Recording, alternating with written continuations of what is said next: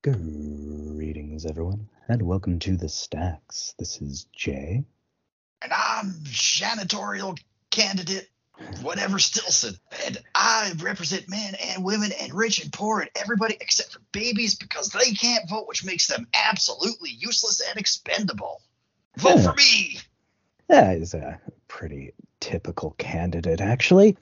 Actually, uh, it's well, I was saying when I was watching the movie, uh, talking about Martin Sheen's character in Dead Zone. Second feature this week. It's the second feature, but it scares me how real he is, even though he's just chewing up scenery. Oh, we'll have to get into that. Yeah, he's uh he's very modern. But our first feature this week is David Lynch's 1997 picture Lost Highway. Quite a trip, is it not? Figuratively and literally, and in multiple senses of the word. Yeah, so I originally saw this on VHS back in the day. It was not old enough to see it in theater, uh, but Mm. it, it, it came out on VHS right around the time that I started getting into Lynch in a big way. So this was like the new David Lynch when I was getting into his work. Uh, so it's and it's also the first of his modern works in a way. Like everything that he's done after this has been in sort of this puzzle box format where it's uh, not altogether clear what's happening. no, it isn't. Um, Intentionally the so. theory I came up with at the end when I was high is bonkers, but it's as good as anything. Yeah, I, I mean, like a big part of it is that it's not meant to be literally interpretable. Like it's it's sort of a dream play. Like it's classically surrealist in uh, the Dali Buñuel sense that it, it operates on dream logic and it's intentionally supposed to be two fragmented narratives that sort of fit together but don't entirely. They do and don't. It's so it's so crazy how it works. Oh my gosh. It, Pullman even his character even said warns us that that's what it's going to be like. He says, "Well, I don't like to remember things how they happened. I like to remember them the way I." Oh, I yeah, we'll, we'll get to it when line, we get we'll to get it. I have the lines, uh, but uh, yeah, th- this is it, it. It it was really big in the '90s. This was sort of like a, a a landmark movie. Like even though it wasn't super critically well appreciated right away, you know, it, it got negative reviews and people were sort of baffled by it. People weren't ready for it. I, I Uh, could see that. and and th- that continued to be the case like david lynch is always a little bit ahead of uh, everyone else although i feel like twin peaks the return is where kind of society caught up and everyone's like wait this rules uh, oh yeah. th- that's kind of where fi- everyone finally caught up to him but uh, most of his films everybody's like huh and then you know five or ten years later it's like wait that movie's a masterpiece isn't it and this is certainly how Lost Highway came out because I, I remember it being everyone's like, "What? Excuse me?" And then like I remember picking it up, like renting it on VHS, and being baffled but also thrilled by it. And you know, as I mentioned last week, the Robert Blake stuff especially is just haunting. Wh- Which which one? Robert? Blake is the mystery man, Oh, okay, okay. Oh man, he does some. Yes. alleged real life murderer Robert Blake. Oh. Yeah, he he uh there there's a very famous trial uh, circa like about 5 years after this uh where his wife was shot in the head outside a restaurant and he said that he happened to be going inside to retrieve his pistol at the time so it couldn't have been him. Oh, it couldn't be me. I didn't have my gun yet. yeah, so he was acquitted of the murder uh in like the criminal trial but found guilty in the civil trial much like O.J. Simpson. I was just gonna say he got OJ'd. which interestingly is one of the chief inspirations for this movie uh, the oj simpson murder trial and case. Like they Wha- they were one of the yeah it, it was one of the things that was bubbling in lynch's mind at the beginning where he's like you know how he committed this murder or allegedly committed these murders. And then he just kind of kept on going with his life because you know he was a famous guy. Uh, and and that was really fascinating to lynch that it, it didn't really need to change the way his life was being lived. I mean, he got away with it. Yeah. Uh, allegedly. so if I did it. If I did it. So uh first iconic soundtrack, right? Like I heard the Oh, soundtrack yes. before I saw the movie. This was huge in the late 90s. I was trying to remember there was a movie that I had thought was Lost Boys that one of my friends had recommended because the soundtrack had new or previously unreleased music by like Trent Reznor and Marilyn Manson and stuff. That'll be this one, yeah. Yeah, but I couldn't for like a decade and a half I couldn't remember the name of it and I always thought it was The Lost Boys. Oh, okay. So I- then uh, it wasn't. I was like, is it Wild Boys? Which it was not. Different movie altogether, yeah. Yeah, well, Trent Reznor produced the soundtrack, so like he did a bunch of the score, and he, uh, like there are some exclusive tracks. There's a bunch of Bowie stuff because he was working with Bowie at the time. This is uh, where the Perfect Drug came from. It, it was originally on this, Oh, although not in the movie somehow, even though it be, it's the big single. It's in the credits. Yeah. There, there's even like a video, but I don't think, at at least it's not featured in the movie like a lot of other songs are. Like uh, the Rammstein theme song. Oh yeah, Rammstein by Rammstein, uh, very heavily featured in a few places, and like uh, "I Put a Spell on You" by Marilyn Manson, like Yep. his cover of that's very big in this. Uh, Uh-huh. very great use of music in the movie. Really is, yeah. Because it's this- like, oh wow, this is a really good mood-setting uh, musical piece. That's I know this song. Yeah, and you know, like big names and uh, just cool songs, like the interesting cover versions, even. hmm So we open up with an image that we'll see very frequently through the film headlights illuminating an onrushing highway, with, uh, in this case, Bowie playing. Yep. Uh, I'm Deranged, uh, a song from his breakbeat era, you know, when he was working with Reznor. Okay. Uh, I'm I'm not as familiar with like the eras of Bowie's. I, I just kind of know like the really popular ones. Right, like circa 96 to 98, uh, Bowie and Trent Reznor were working together a bit. Uh, that's how Reznor ended up getting sober, was just from hanging out with Bowie. How did I not know that? Wow. Okay. And and uh, I'm Afraid of Americans was like a big Bowie hit, and that was produced by Reznor. I do remember that. Yeah. Um, but I had thought it was. Oh man. Okay. So my my knowledge of music is of like the '90s, late '90s music. I thought I was like an expert when I was a teenager. Holy fuck, I didn't know shit. I listen to so much. Like I'm still deep into this stuff, and this is just still fantastic score or soundtrack. Like the the score stuff is really great. The a, a lot of um, Badalamenti, you know, uh, Mhm. uh, his usual guy. Uh, also, incredible cast in this, right? Oh just yeah. so many big names, such a uh, an interesting array. Like everybody wanted to work with Lynch. Like especially mid '90s, he was on fire. Oh yeah. I mean, he got Richard Pryor who uh, to do like a two second or a thirty second cameo, basically. Yeah, so it's cool. his And final Jack film role. Um. Also, his final film role. Yeah. Oh gosh. And uh, uh, who is it? Robert. Ah, I, I. Robert I have- Loggia. Oh, Ro- that's Robert Loggia.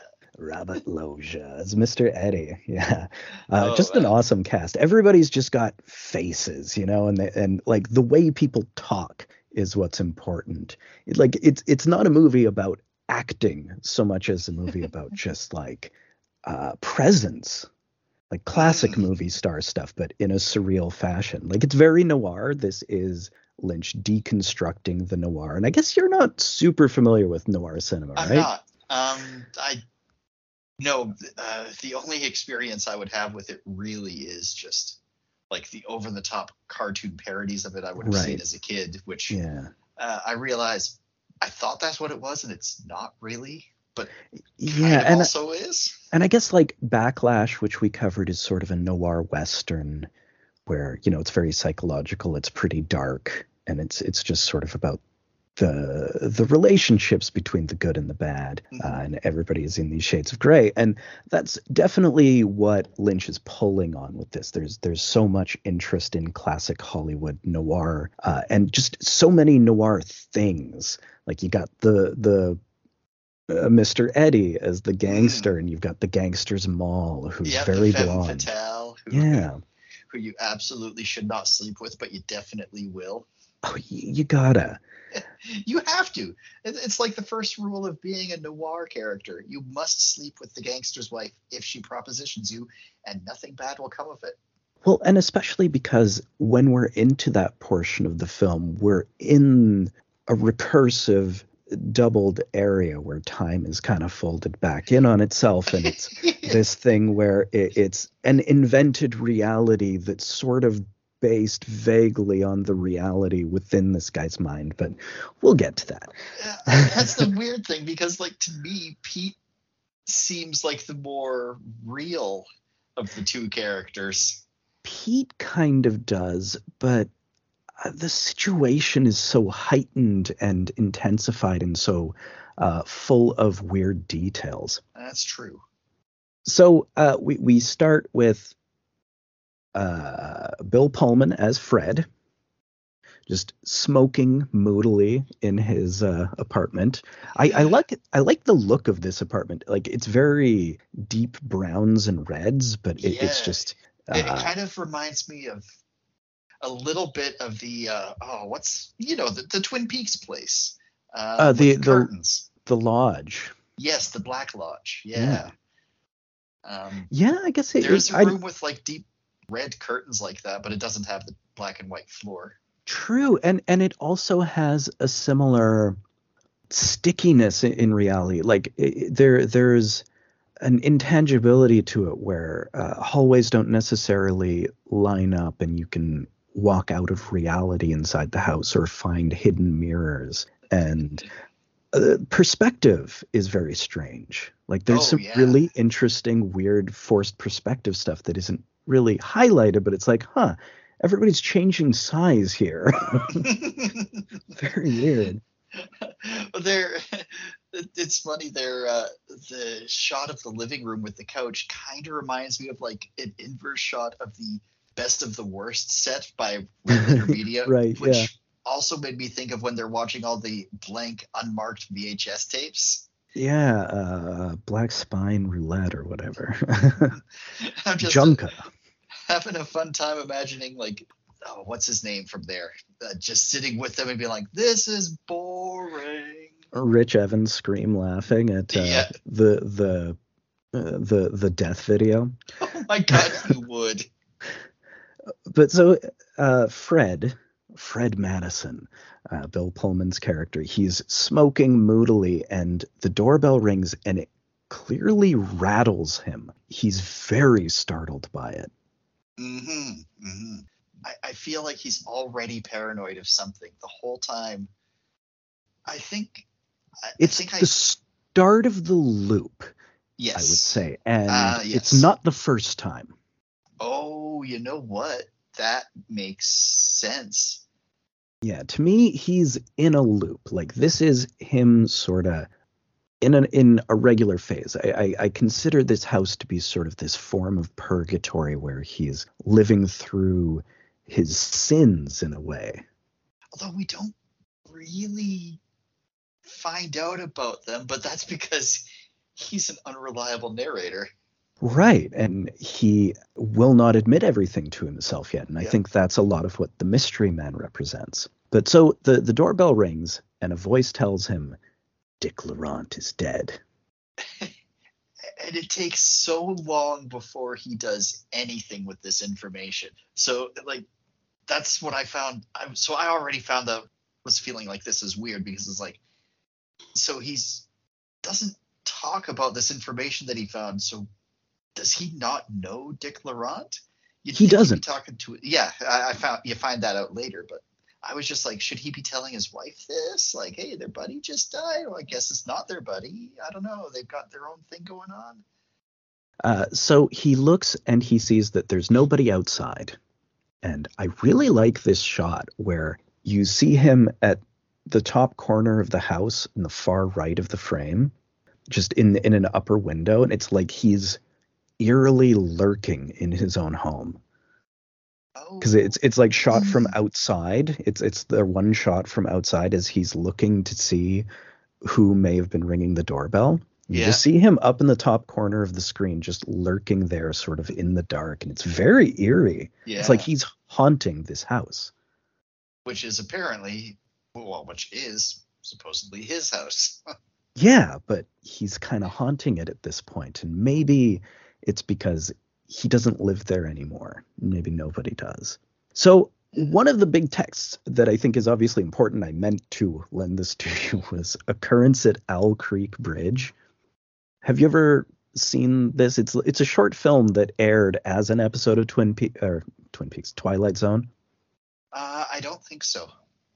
So it's it's this thing where a guy is being hung uh, for some sort of crime, and uh, in in the picture he gets away. Uh, he he manages just to escape from the hanging, and he goes on this adventure and just sort of has all these weird sort of surreal experiences, and then at the end. Uh, it's revealed that he never actually got away, and it was just sort of his uh, the the last experiences of his dying brain as he sort of relived everything that brought him here. Oh, like the light flashing before your eyes, but Right, right. So that I think is a really major and important text for this, and especially uh, I. So I think that's a big part of what Pullman's character Fred is doing here, but it's sort of a, a really surrealist version where it, it's especially dream logicy. hmm like like his life is flashing by, but it's not necessarily flashing by in order. Yeah, and it's not really quite his real life. It, it's it's No. his tainted version of it, the way he'd kind of like to remember it. The way he'd like to, but some pesky video evidence that gets in the way. Yeah, and not always video. Like there are No. some hints that maybe it's not just video but memory. So we learn he's a musician. We see his little basement studio where he plays saxophone. Um, yeah, when he was playing the thing, I thought it was really cool because it was lit like um, like with the strobe light and everything. Not like how you, not like how I expect a uh, jazz band to be lit, or like a '90s nu metal band, like like a Trent Reznor video. Right, but it's a very strange sort of jazz. It's like more no wave. Like he he's playing this real skronky no wave saxophone. I, I I wasn't sure what the word was, but skronky describes it perfectly, even though I've never heard that word before. Skronk. Yeah, that, that's that's totally how I'd describe his his sax style, like a William Basinski sort of thing. Uh, yeah, that, that that's so that takes place not in his basement, but in at the Luna Lounge, which is is uh, we're we're slightly jumping ahead, but man, the the neon sign for the Luna Lounge, this Oh, blue yeah. neon, gorgeous. Mm. But before he heads to the club, uh, we meet Patricia Arquette as his wife, Renee. Uh, yeah, I I like her. Oh man, her performance is so good because I didn't realize the other character was also her. Oh, really? Yeah. I mean, I immediately recognize because it's Patricia Arquette. I, I don't know her that well, fan. except for I think the only other thing I've seen her in is Boyhood, which is uh, she doesn't look the same. Uh, Patricia Arquette. I don't think she's in Boyhood, Or is that she? not Boyhood? Uh, No, she's not in Boyhood. There was something in that era that she was nominated for an award for. That uh, oh yeah, no, no, she was in Boyhood. You're right. okay. Yeah, and uh, I mean, like she's in Bringing Out the Dead. Oh shoot, really? she's Mary, uh, the the the girl who Nicolas Cage just kind of ends up hanging out with a bunch. Okay. Uh, she was in Ed Wood. She was uh, his his second wife. Oh. Uh, you've probably seen her in True Romance as the main girl in that. Um, I, I don't recall. No, you haven't seen True Romance. I, I may not have. Oh wow. Uh, uh, the the the the Tarantino script directed by Tony Scott. Good movie. No, no, We'll no, have I to check that out sometime. Oh yeah, Okay. we'll have to check Um, that out. She's great in this though. Like So good. I love. Uh, if I wasn't a fan before, I, well, I mean, I wasn't a fan before, but I am now. Yeah, she she is awesome in this in two roles or one role, sort of. It's Uh, kind of complicated. She's kind of play. She is a vision of this character, and and she's sort of there. There's multiple iterations of her in the film. Uh, so They very quickly establish the dynamic between the two of them in this first scene because she's talking about, I'm just going to stay home to read and not go to the club tonight. And we we establish that he's pretty suspicious of her and that she's very cagey about it. She never really reveals very much. Yeah, uh, one thing I've noticed about the Pullman performance is right from the, the very beginning, he's suspicious of everything the whole time. He's got that suspicious look on his face that something's happening that isn't right. He's suspicious of his own memories. He's suspicious of his reality. And obviously, he was always very suspicious of his wife. And if we're considering this to be him sort of sifting through his memories or sort of spiraling through his memories, it makes sense that she's really obscure to him and he never really understands what she's about. So he's kind of inventing all of these backstories for potentially what she's doing, even though it's kind Oh, of just so, ultimately like, this empty hey, I wonder, I wonder if on the sides she was secretly a mob boss's wife. Yeah, exactly. Or, or she's doing these other things and Yeah. uh, they, they sort of manifest in different ways. So yeah, it, we we get that great scene of him playing at the Luna Lounge with the strobe light, and it just speeds up and intensifies along with his playing. I didn't like his playing. I, I don't know if it's good or not, but to my ears it sounded just made me kind of laugh. Like, are we supposed to think that this guy is good or bad, or does it I- matter? I dig it. It's it's a very specific style. Like it, it's Oh, okay. not it, it's not meant to be a clean sort of style. It's more of it, like it's not so much jazz as it's fusion. It's more of a Oh, rock okay. thing. Oh, uh, okay. Established out of the New York art scene. It's very no wave. Uh, okay, so It's it's, like a James Chance kind of deal. I don't know. Hard hard to get into if you don't have a lot of grounding in That- that's true. I I don't. uh, so yeah, it's. I guess then it's just not bad. It's just something I had never ever been exposed to before. yeah I, I dug it I, I think it was pretty cool and just the the intensity of it and how it's just all speeding up and i i love how the, the performance it becomes like he's bathed in this white electric light Hmm. Which happens Oh, a bunch of times in the movie you know yeah. Hmm. there are a number of times where just this electric light comes through all of reality. So that's another thing to consider. And then after the show, he's bathed in this complete deep red light when he phones home to talk to Renee. Oh. So one of the things that, that I think is really interesting, he he dials home and there's all of these different phones ringing. Like Oh yeah.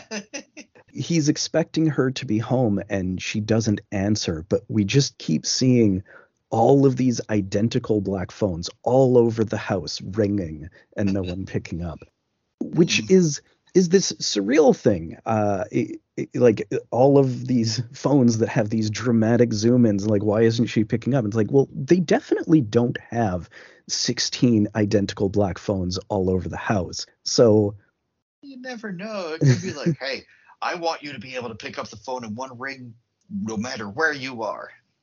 but we never see them again. We never True, see we any don't. of them in the house again. That's true. Although we only ever, aside from the black and white video, we only really ever see the house from like a couple of different angles, which I also, true. which I think is really neat. Yeah, uh, it, it's a very strange liminal space. Uh, the the whole house just it it doesn't have any Euclidean reality. I kind of feel like the cops who go through later are like confused by it. Oh, definitely, because like their reality is constantly shifting when they're there. Like that's when it really plays with the reality. So o- of course, when he gets home, uh, Renee is just nonchalantly asleep. So you know th- she wasn't out. This is all his imagination. You know she didn't answer the phone because she was asleep, and you know it wasn't in the room next to her because there's no phone in that there room. aren't So- actually there aren't that many phones. Oh So it, it's God, just I love this. yeah, his jealous energy building it up to this absurd degree. I, I love the way the camera moves in this movie because it's so restless. It's always either very very still like you say it's got all these parts where you just see the one angle of the house and someone just lurking against a wall and just no idea of what the rest of the room is supposed to be like or where windows might be Mm, yeah, and this house has very small, um, really small windows and very far apart. Well when you're inside but when you're outside you see them. You see more of them. It seems like it should be better lit. Yeah, it's you know it's different on the inside, I guess. Yeah, it's it's like the house in House of Leaves, uh, and and this, just the way the camera lurks in corners, much like Fred himself is always lurking in corners like a ghost, hmm or it has that restless energy where it would just speeds towards things dramatically over and over and over again when he's got this when he's really eaten up by his suspicions. hmm So uh, the next morning, we find a manila folder on the steps with a VHS tape in it. Yep, uh, completely unmarked. You know, uh, real, real suspicious. Like, Right, but again, we see him being very suspicious and Renee being really cagey about it. It's like, oh, well, you know, it must be from a real estate agent. Just totally nonchalant. uh, I, I don't think it was that nonchalant. They had this. The conversation felt really intense. Like, It feels intense on his side only, though. yeah, She's just kind of deflecting. It's like, well, yeah, well, I guess we could watch it. He's like, "Are you, you gonna watch it? Oh, whatever. She she never really gets too concerned about things, but he is just eaten up by them. There's there's this sheer contrast between their energies. Mm, yeah, because to her it's just like, oh, hey, hey, weird thing happened to me today. What weird thing? Yeah, he's very very intense all the time. So yeah, the the video the the first time we see the video, it's just the outside of the house. We see a quick pan across, and there's not really anything else. We just the front of the house. A little creepy, but you know. Yeah, I mean, Yeah. it would be weird if someone left a VHS tape that just showed them videotaping your house from the outside. It's Yeah, like, huh, I don't like that. I mean, especially back then when not everybody had phones, you had to go to effort to make a video, yeah, uh, and, you couldn't really hide as well when you were doing Right. it either. Right. So that night he suffers from erectile dysfunction. Uh, and he starts telling her about a dream he had where she's calling his name in the house and he can't find her. And then there's just all this imagery of fire and smoke. Right, right. So this is this is pretty key because his dream is something that hasn't happened yet but does happen in the movie. Now, is is it this dream where he does find her, but she has uh, the like for like a split spe- second, she's got the mystery man's face? This is the dream where he kills her, but uh, Oh, no, but we don't see that though. no. Uh, it's he. Uh, he says he attacks someone who looks like her, but he feels is an imposter. Oh yeah, he says something like it wasn't you. It was you, but it it looked like you, but it wasn't you. But Yeah, it's like it looked like you, but I knew that it wasn't. and then and we see it from his uh, vision, and it does completely look like her. Yeah, it's just her. because it's her. Yeah, and then th- this is the a really interesting bit. He wakes up from talking about the dream. he's like th- there's the whole scene where he has erectile dysfunction. He's talking about the dream with her.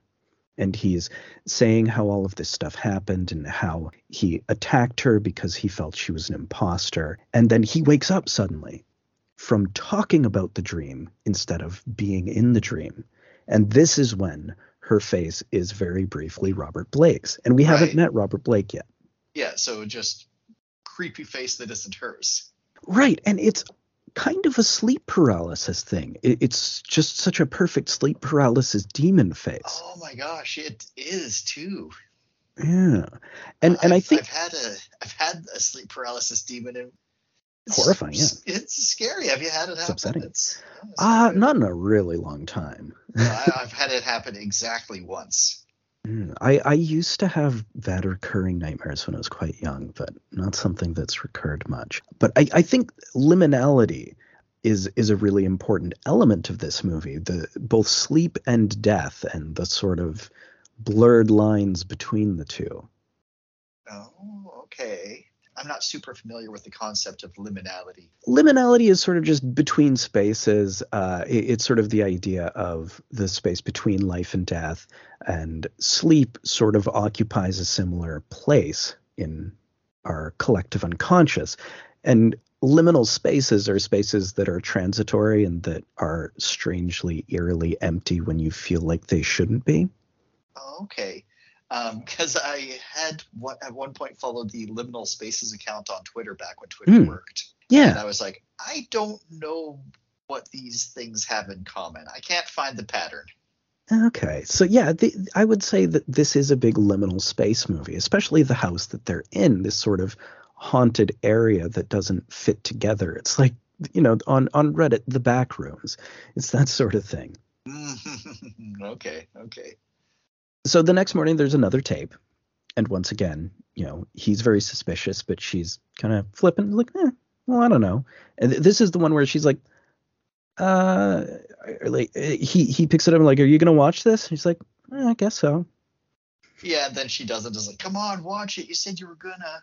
But this time the camera goes inside and goes up the stairs and both of them are in bed asleep in the video. That's that's scary that's, when you're not in a nightmare. That's terrifying. That's that absolutely is, frightening. Oh, and the the thing about this video is the, the from the angle that the camera was usually held in a lot of the shots, they it would have to be like on the ceiling. Yeah, it, it's held in a very strange way. It it doesn't seem like a video that can have been made by someone because it's like how did they even get inside? Yeah, yeah. And how did they not notice? Because it also seems to be daylight when they're outside. So oh, why are yeah, they oh, yeah. asleep in bed in the daylight? Because uh, he's a he's a musician who probably yeah, I guess you know. so they call the police. Uh, there, there's this very intense close up as uh, Renee calls the police, where it's Fred's POV. I feel where he's just extremely closely watching her eyes and her lips. Oh. And we see this a few times.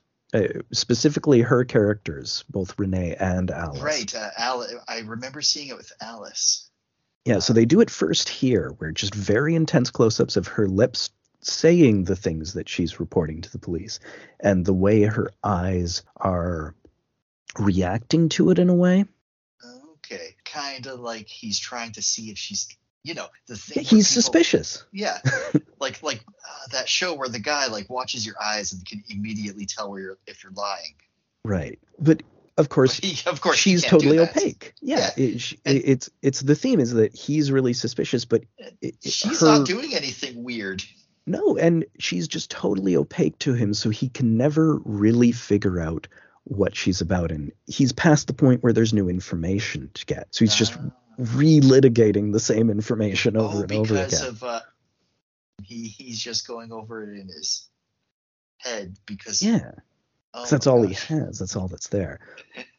so this is the scene where the perspectives are really weird. When the police show up, the two detectives, they're like the the first time we see them when they're all on the couch, the detectives are like comically large. yes, they like take up like like one guy's a real big guy anyway, but like they take up half of this we, have already seen huge living room. Yeah, it's just this really strange forced perspective, and it's not like highlighted. It's not really extreme, but it's just like you're you realize that something's wrong with the the proportions of these people to each other. And it's like that's weird. And then they go upstairs, and upstairs, uh, Fred is huge, and they're tiny in, when they enter the bedroom upstairs to to see their bedroom. I love how they they kind of like the way they questioned about the bedroom is just like this is the bedroom, this is the bedroom, your bedroom, my our bedroom, yeah, the yeah. only bedroom, the only bedroom. Yeah, there's like. is it a room with a bed? Are there other rooms with beds? Well, yeah, they're they're sort of useless, and he doesn't really see the purpose in anything they're asking. And he said I, I do kind of love the uh, the indifference of all the cops in this.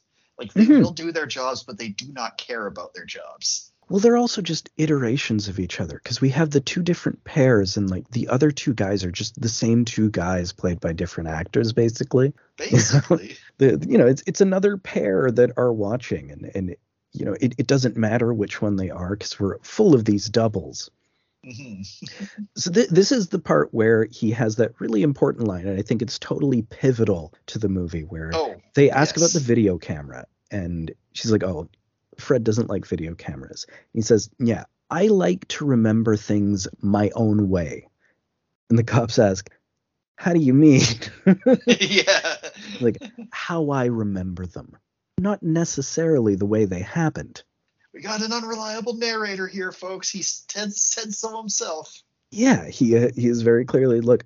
This is the way I remember things and the way I want to remember things. But there are points where reality bleeds through and they can't fully reconcile it. hmm So they, they talk about the alarm. They haven't been using it because it just kept going off for some reason.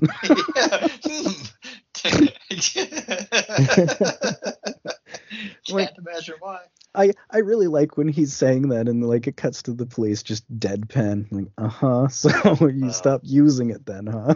Maybe, maybe you should start using it again. Maybe you should start using it. Like, yes, uh, agree. so then there's this really weird scene where the police are checking the outside. Uh, one of them goes up on the roof and they're like kind of walking around knocking on the walls. But Fred stays inside because he's haunting this house. He he uh, there there's never really any him outside of the house in transition. He just is suddenly in another place. Yeah. Hmm. I never I never realized that, but uh, until well, until we transitioned all the way to uh, him going to jail. Right, exactly. but here, yeah, it's this weird scene of him listening to them moving around the outside of the house and look in on him. Yeah, um, like he's not going. He's not going with them. He's staying like in the living room and just looking up at the ceiling as he hears the footsteps up above, and looking up through the skylights and out through the windows. Yeah, it's weird. He's just lurking in there. It, it really feels like he's haunting the place. So then we move to the party at Andy's.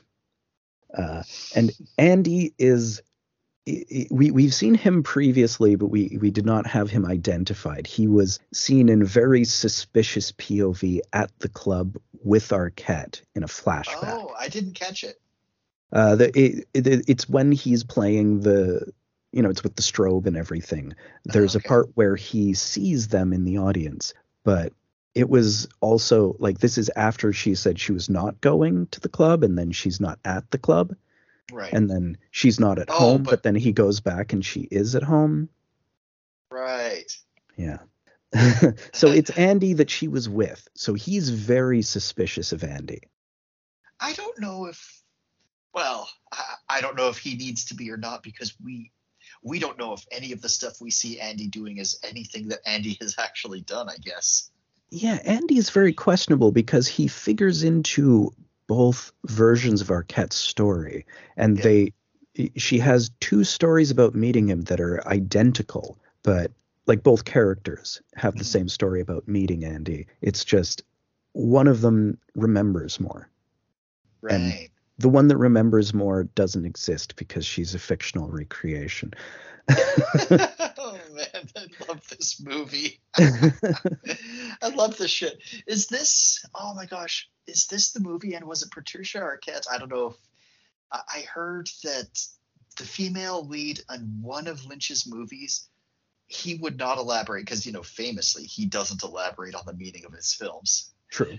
He would not elaborate on like what her character was, so she decided that she was a ghost. It's totally possible. Yeah, I, I would say that's fairly likely because uh, she is quoted as saying, like, yeah, I, I don't know what I was supposed to be doing.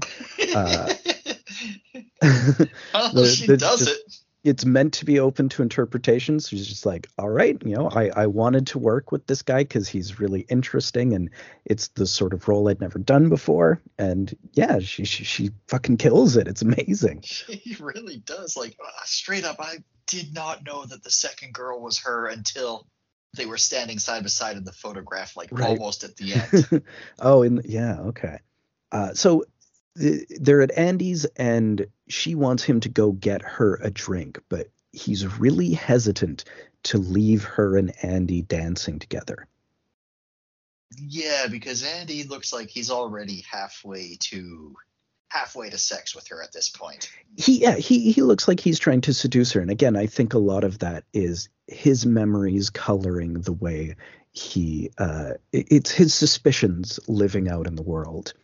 But he ultimately goes to the bar where he meets Robert Blake, the mystery man, which is the coolest fucking part of this movie as far as I'm concerned. Everything with this guy is so eerie and just skin crawling. This is this is horror movie gold. This guy. I don't know how this works so well.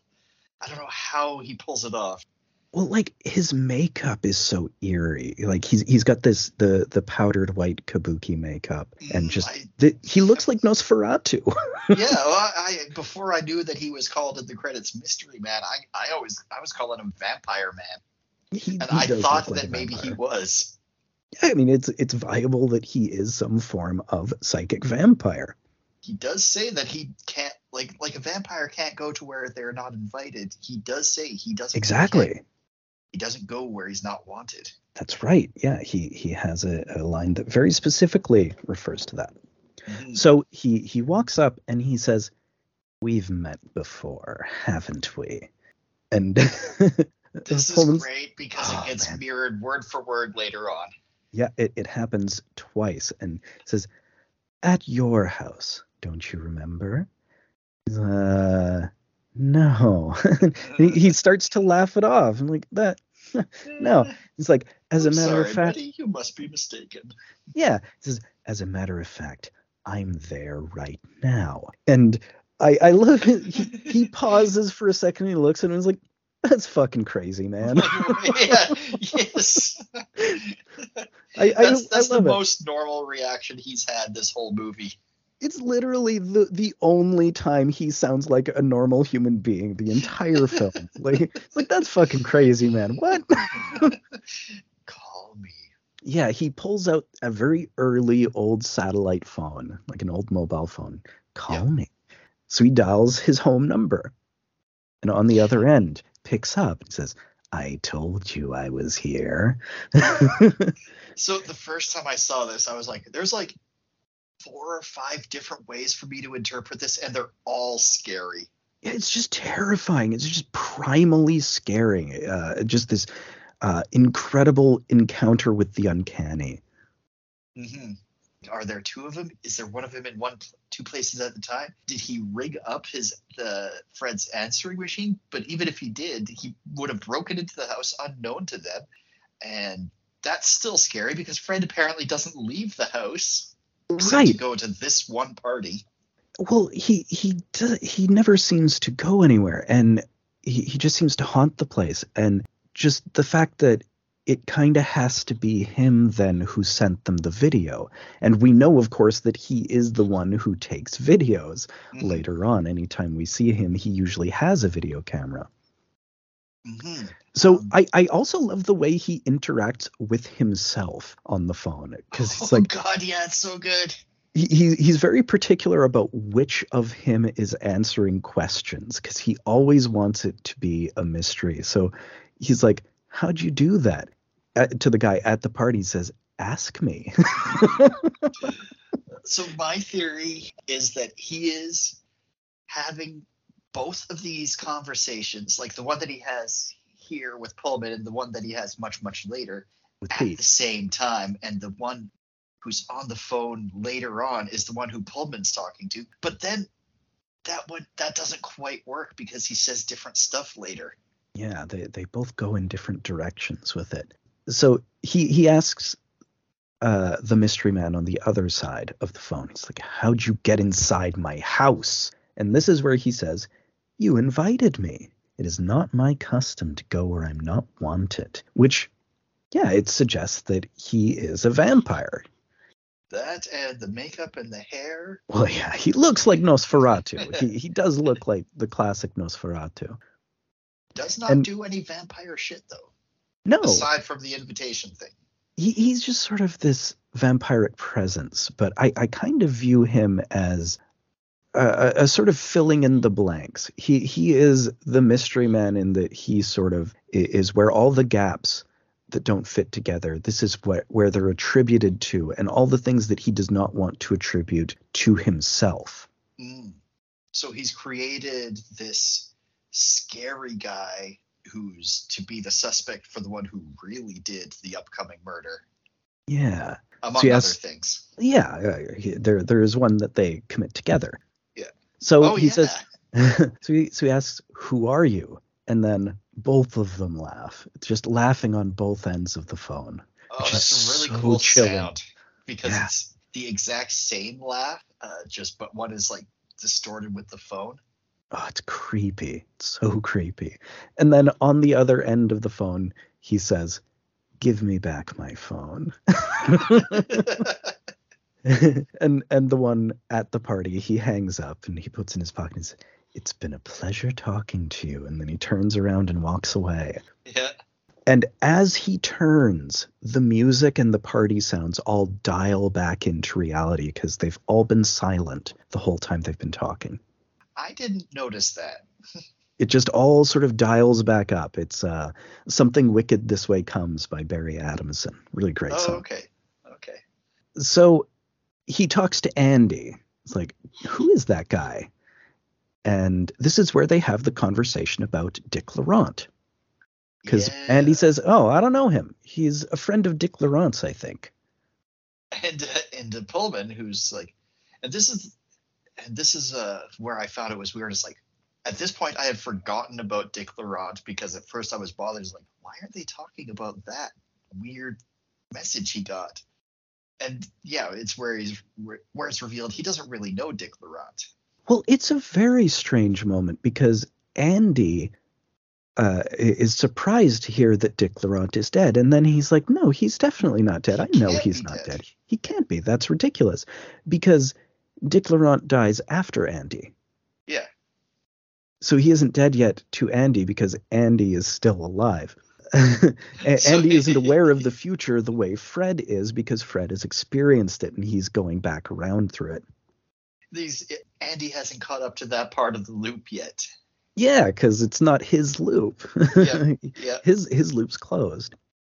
So then they're they drive back from the party, and it's just the black night void. It's it's them. It's the headlights. It's you know it, it's the loop, Mhm. And it, it's her being again really cagey and him really suspicious of everything. And this is another conversation that is echoed in the movie. Okay, this this one I don't think I picked up on. So this is the one about where and how she and Andy met. Right. And everything she says, Alice says later about her own meeting with Andy. So first she says, "Mm, it was a long time ago. Right. I, I don't remember. And she talks about how, uh, you know, there was this job that he was supposed to get.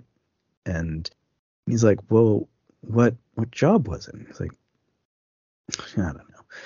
Don't remember. And, and she just doesn't have any answer for it. When it comes back later, Oh, She that's why remembers. because because Alice goes is goes into detail and she doesn't go into detail at all. Yeah. That's why Yeah. I didn't catch the uh, the parallel. Because Alice knows more because Alice Alice because Alice's Alice is- projection. Alice is Pullman inventing what happened. Yeah, she she's the femme fatale version of Renee Madison. She's the fake noir version that has all these machinations that explain how his life went so wrong. Mm-hmm. So when they get home, very eerie moment because there's the lights flash inside their house and someone's shadow is illuminated from inside. Just for a second. And of course, no one's there. He Oh, goes yeah. in first and he looks, and you know, there, there's no one there. He goes and looks first, and it's just him living within his own suspicions again. Yeah, the, isn't the shadow in the house where we saw him looming earlier? Yes, exactly. uh, okay, okay, okay. Yeah. So then she's getting ready for bed, and he's just creeping around the house in the dark in like this complex of hallways that doesn't seem to connect to anything. Like he, he's just going down this dark corridor. Yeah, the only real sense of what this house looks like that I have is the living room and the bedroom because and not even so much the bedroom, but because those are the only things that stay consistent. Right. And and we the, don't see a kitchen. no, and and the complex of hallways seems impossible. Even though like we have that walkthrough in the video, we see someone come in the front door and go up the staircase and go to their bedroom. So there is sort of a consistent reality that we can see there, but we never see anything fit together when they actually are living in the place. hmm but yeah, he finds a mirror. He he's going down this dark corridor and he's startled by running into a full wall mirror. Startled by it because you know he's not expecting to see a mirror in his own house. You wouldn't know about that. No, he doesn't know where he is and he stares at himself confrontationally. He's he's challenging this reflection of himself. And she calls for him down the dark hallway and it's just like how he described in his dream. Her calling Right, for him. call- him certain that it's not her. Yeah. He comes out of the darkness after she comes out and passes through it. Like we see her go looking for him. And she goes into the darkness, and then we see him pass out of the darkness that she went into. Right. Yeah. Yeah. That dark corner. Yeah, it's just this weird blank, like weak space. Black. It's, yeah. it's It's, just a yeah. blackness at the end of a hallway that just will not be lit up, even though it completely should be with how the lighting is. And then sometimes there's a mirror in there, which is Yeah. very eerie. yes. So the next morning, he's alone and he finds another tape. And this one, it shows him in the bedroom with Renee's body cut in half and a leg and arm cut off on the bed. Blood everywhere. We only see it for one very quick flash. Right. eh, We do flash to it later on, but like so blurry, you kind of have to use your imagination to see what it is, which I think is uh, a nice effect. Although you can hit pause and you can see it. Oh. Well, I didn't do that. Uh, but yeah, it, it is her. She is in half. She's completely cut in half, and she's dismembered. Like there is a leg and an arm on the bed, and he's just covered in blood on the floor. And it's the exact same tape we saw the other time with the two of them in bed at the end. It's just this time when they get there, it's not the same. You know, Uh, Yeah. it's it's him murdered her, uh, and there is one single flash where it's not on video it's him remembering it and it's full color yeah, that that's the one I was thinking of. yeah so it, it becomes suddenly color with him in the blood on the floor it's memory Yeah. Okay. you know because it's him experiencing the memory instead of just uh, the videotape of the memory Mhm. so it, it, it's him uh, actually I don't know. It, it, it's it's the one piece that he can't get away from. Yeah, this concrete reality that he can't fully let go of. Yeah, like when it's a videotape, he can be like, "Oh no, this is weird. This isn't me. It's I don't know what this is." Yeah. So he shouts her name, and the light starts flashing. You know that that white electric light where it gets Yep. stroby and, and pulsing and takes over him.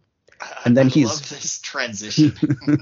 he is punched in the face by the the police detective from earlier. He says, "Sit down, killer." yeah, the unknown amount of time must have passed, and I just kind of feel like I I feel like to him it really is that fast because he just deleted out everything in between in his memory. Yeah, and well, none of it mattered anymore. Like this is the next important thing that happens is uh, he is interrogated and found guilty of her murder. uh, first degree murder and sentenced to death by electric chair. hmm And I'm thinking, first degree murder, doesn't that require planning? And we're missing a lot of information for this to be first degree murder. Yeah, there's some stuff that's not fitting together. So he, uh, the the sentence to death by electric chair, I think, is also pretty key because of you know all all of these sequences where we're just pulsing electric light that this white bright light that completely overtakes him, uh, and especially at the very end. yeah, yeah. I didn't catch that until you mentioned it in the chat afterwards. It's like electric. Oh shit, that now explains everything. Right. It's kind of a really uh, significant thing, and and that's why I, I subscribe to the Owl Creek uh, occurrence at Owl Creek Bridge part of it. Where he's just his where this is his life flashing before his eyes as he's being zapped. Yeah. Uh, I like Henry Rollins is one of the guys, uh, one of his jailers in the oh, jail. is that is that who that was? Yeah, the the one who comes to check on him. The character's name is even Henry. Oh, funny. Uh, I, I like these. I like this portrayal of the not so much abusive but completely indifferent prison guards. Like like I was saying about the cops before, they do not give a shit. Not Yeah. outwardly abusive, but like they're not on your side. They don't care. yeah, just just basic institutional indifference. Yeah. Uh, there, he has one line that's really funny in a little bit. It made me laugh so hard. Yeah. It's so bad, but it's like, oh man. so like as he's in jail he's having all these flashbacks and he it, I, I really like that we see flashbacks of the gore and violence but again like really really brief flashes of it Mhm. but in these ones it's in color but Yep. still with the video texture Yeah, like like it's meant to be like the the video texture to obscure from him the reality of the horror of what he did. right it's like special effects he he he can kind of pretend that it's not real if it's just a video but in reality like he's remembering this color when we saw a washed out black and white video so we know that it wasn't a color video that he saw so it's his memory coloring uh, what he pretends is not memory Mhm. and so he starts having these really severe headaches and insomnia and the doctor just gives him a whole ton of pills Not sleeping good? Well, you will now. yeah. And that night he's like screaming for the guards to give him aspirin. and Rollins goes, Shit, that wife killer's looking pretty fucked up. Which one? Which one? And they both have a big laugh. Oh, ho, ho, ho. And then this is the moment where the fucking table flips in the movie. yep. Um, I so I thought when you were saying about the table flipping, I thought because you thought it was the the mystery Man, Vampire right? Man imploded my brain, but this just Yeah. it turns into a different movie for like an, Yeah. about an hour. Yeah, it, uh, he he changes places, so the the cell walls just rise away and disappear like curtains, and Fred sees a beach house, but it's in the desert, and it explodes backwards.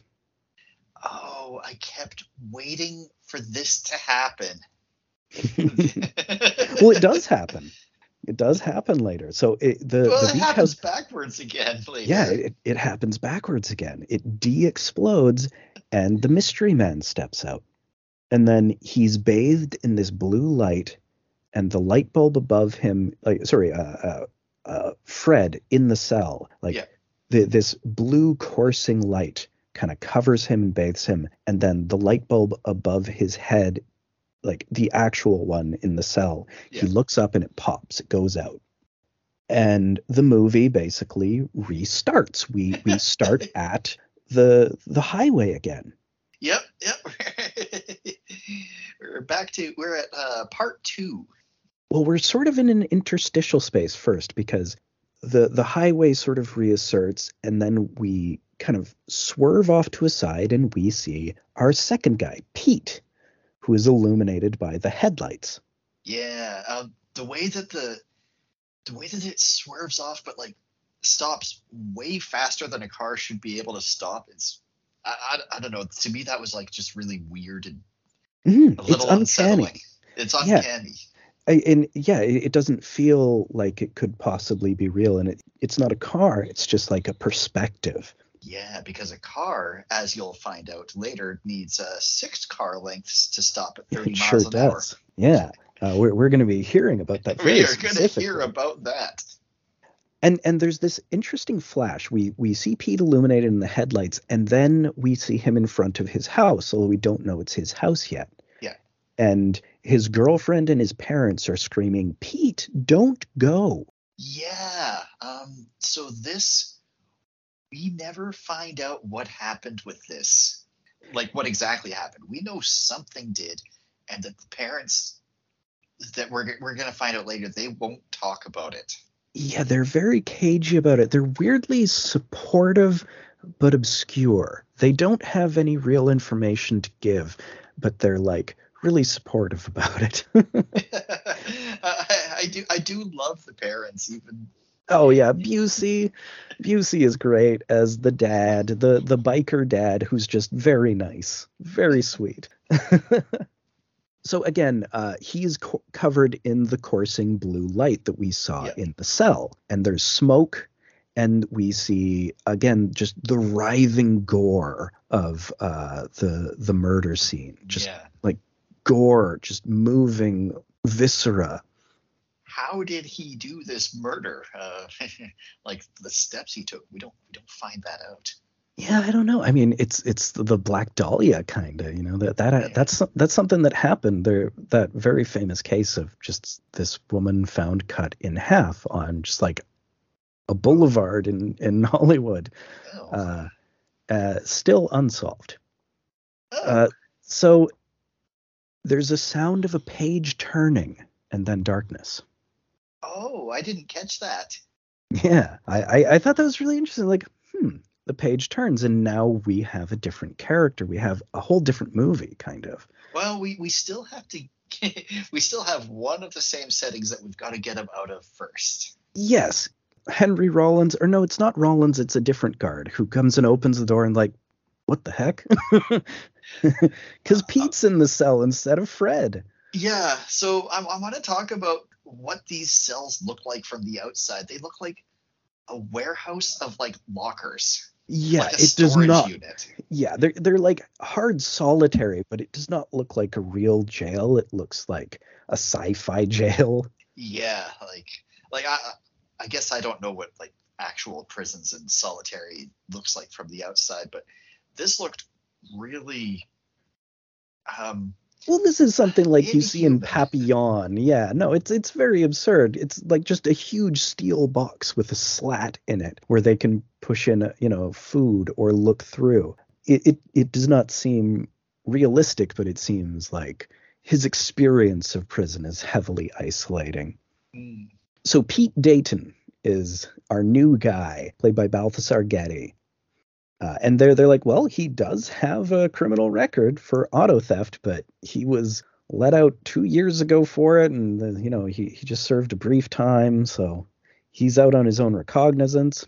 And his parents show up, Gary Busey and uh, oh, what's what's the uh, I cannot remember the name of the the mom, but they they they have those they have matching matching leather jackets. matching leather jackets. They're so cute. His biker parents. And they take him home and they're very supportive. But there are detectives watching the house. Just a, a similar pair, but not the same pair as we saw. But they might as well be the same pair. They may as well. Yeah, they're you got exactly fat guy the and same. skinny guy. Yeah. So there's this bit where he goes, he's just lounging in the backyard, and then his friends show up and goes out driving with them uh, to the just this this kind of weird bowlerama that's also a dance hall, that, and it's like bowling themed in the dance area. so Lynchian. That sounds like a. It kind of sounds like a thing that could exist too. Like Oh sure, hangouts were pretty bad. but it feels like a '50s teen hangout rather than a '90s one. This character actually feels like a 50s version of uh, James. 50s version of James from Twin Peaks, uh, but without instead of a motorcycle, he's his thing is cars.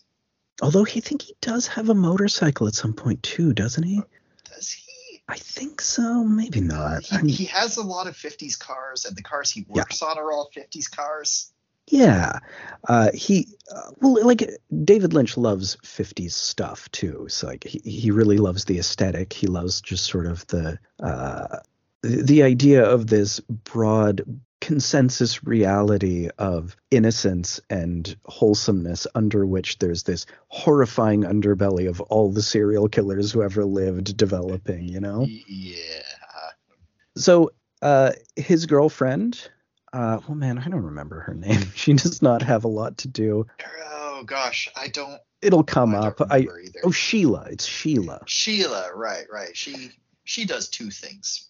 yeah uh, she's just sort of uh, uh, she's part of the doubling effect uh, i feel like pete and sheila feel like a more innocent idealized version of fred and renee Yeah. because they look like them they They do. uh, uh, she has like she looks like renee as a teenager See, I thought she was going to be played by Patricia Arquette at first until I realized that it was the other lady. Yeah. So she asks him about what happened, but he doesn't remember. Yeah. like, what happened that night? He's like, I don't know. Well, Do you remember? I mean, Because she was there. you apparently teleported into a uh, death row solitary confinement cell, so uh, kind of important. Yeah, it's I don't know, man. strange. It's like, I, I have no idea. And then we, we we see his workplace, Arnie's, which is Richard Pryor as Arnie, his one scene. Yeah.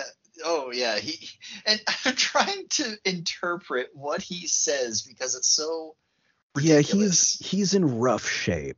Uh, Richard Pryor. He he's like you know it, it is his very last film, and he was very ill. Uh, like he's in oh, a I didn't know wheelchair. he was ill. Okay. Yeah, Like uh, I, I don't. I, yeah, I didn't know how he died or anything. he had a rough last bunch of years because like there was an incident where he set himself on fire while smoking crack, and and that was you know that that that caused some problems. He got pretty burnt up. Uh, yeah, yeah, that'll do it. Yeah. Uh, so his his later years weren't super comfy, and it's it's interesting to have him just uh for this one moment. It's like, holy shit, that's Richard Pryor. It's just his one scene. He's there to say that Mr. Eddie called, and they're very excited for him to be back. For uh, Pete to be back at the garage. It's unclear how long he's been gone. It yeah, it is unclear because uh, he kind of because up till now I kind of get the feeling that he'd only been gone for like maybe a day, but it's like the way he says, "No, I'm I'm here. I'm ready to work." Is like, has it been a few months? Well, it suggests that he wasn't like him being gone from here was independent of him being gone. You know, the Oh, from- teleported. yeah, but it, it also seems like just the timelines don't match up and he his reality is is unsticky like it, it doesn't fit in any way because he's just this weird construction yeah. Because there was like this the whole thing with uh, with Alice apparently only took place over the course of like one or two days, but it felt Right. like they'd been doing it for so long. well it doesn't even make sense that it isn't that long Yeah. that it's as short a period of a time as it is kind of doesn't make sense ultimately like it, oh no, it doesn't. we, so a, a lot of the time uh uh area in like in this whole area of the movie the time is weirdly both compressed and non-compressed like things don't fit together time wise Yeah. Um, when, when I talk about my interpretation of the highway loop, Mhm. th- he's on the, I think, like, I felt like he was on the inside lane of the loop, going the opposite direction to Pullman's character, who's on the Hmm. outside lane, uh, and thus has further to travel. Uh, which Maybe. right right now, without any context, what I just said makes no sense, and it right it, might it- i mean never make sense when Yeah, you I- I try to explain it later. Yeah, I'm not sure because it's interesting, but I, I feel like his reality is inconsistent. Like it's it's not even that it, it's moving on a different track. It's that it seems to be uh, a less consistent reality. Even though obviously, you know, our our previous reality is full of holes. This one just has the holes filled in with things that don't make sense. Yeah, so that's that's why when I finished watching it, I was thinking that he was the real one because his reality, despite not making sense, is more full, whereas Pullman just feels like he's wandering through emptiness, kind of. Yeah, because there are so many holes for him to maintain the reality that he wants to be, to maintain the memories that he wants to have. And this one's more full because it's total fiction. Yeah, it's very easy to just fill in a whole bunch of details that seem nice. Like he's got these really supportive parents, even though they're kind of cool bikers, and yeah, uh, he, he's got like everyone at his job totally loves him. They're so excited for him to be back, and he's, He's like extremely good at it. is. He Yeah. gets he gets quote more pussy than a toilet seat. One of the cops says that. Line. so we meet Mr. Eddie, Robert Loggia. What a voice, right? I love this character, and I, I, I had never seen him in anything before. Uh, I thought he might be like Gene Hackman at first Mm. because that's. But then He's got like, a Hackman-y aspect. yeah, but but not quite. He's got his own thing going on. Well, he's got such a big voice. Like when he yells, when he first shows up, he is like so frighteningly loud. He's got like an ogre voice when he yells. And then, you know, when he's normally talking, he's got that real low purr. Robert Loggia. R for the first letter in Robert Loggia. right. You know, his his uh his family guy uh version. Just Oh, I thought that was Simpsons. I think it's Family Guy. Early, early Family Guy. Oh yeah, I guess one Family thing- Guy was pretty funny.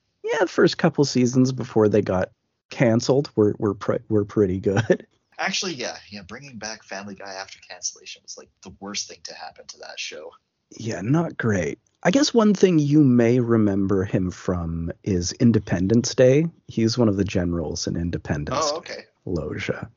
okay, cool, Uh, cool. I, I've seen him in all sorts of stuff. He's like in Scarface and Over the Top, the I arm still wrestling movie. I haven't seen. Uh, oh yeah, that's been on the list. It showed up on our list. Uh, I don't have it. I don't think. Oh, okay, maybe it so it can't be. No. Uh, Um, that's a crazy fucking movie. I've talked about it because it's bizarre. okay, that's probably what I'm thinking of. Then I can't believe I haven't seen Scarface. it's yeah, you're not missing a lot. At least my recollection is that it's this movie that's really iconic for posters and uh, if you're really into 90s hip hop, it's pretty important, but it's not great. It's very ridiculous. It's like a remake of a 30s movie that's made over to be about 80s uh, Cuban immigration, cocaine in Florida, and it's so absurd and heightened. And then apparently Vice City, the video Grand Theft Yes. Auto Vice City, is pretty much just Scarface, is my understanding. Yes, yes, hundred percent. Like there, there is one of the locations in Scarface where someone is uh, getting chainsawed to death in a shower stall. You can actually find that in the game. Oh shit. also, oh shit, getting chainsawed to death in a shower shower stall. Probably the most famous sequence in the movie because that's the "Say hello to my little friend." It's the chainsaw. Yeah. Oh, I thought it was like a grenade launcher, but I'm thinking now of I realize I'm thinking of a different Parody versions, yeah. Yeah. a very famous line. Oh yeah, yeah, I definitely know the line, but yeah, okay. I didn't know that was a chainsaw. Yeah. So Mr. Eddie has shown up and he I, I love the way he talks to Pete because every time he talks to him he's vaguely threatening and it sounds like he's on to him about something or he's going to take care of something. But then usually it turns out he's on his side until he isn't. Yeah, he's like, hey, is anything, anything, anyone giving you any trouble?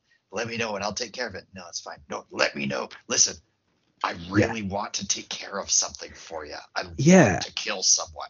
he's like i'm ready to take care of things and he also says like pete i I want you to take me for a ride because i don't like the sound of things it's like, That's a Whoa, what? very yeah. but, but it, it turns out that he doesn't like the way his about- engine sounds.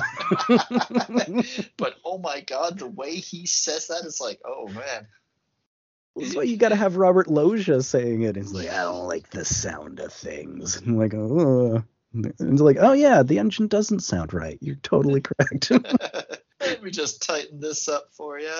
so yeah, that that's Pete's superpower. He can hear what's wrong with an engine and perfectly retune it just on the fly. Uh, notably, before they go out or when they go out, you know, they pile into Mr. Eddie's car and take off, and it flashes to the detectives who are out there supposed to be watching Pete, totally oblivious to him leaving.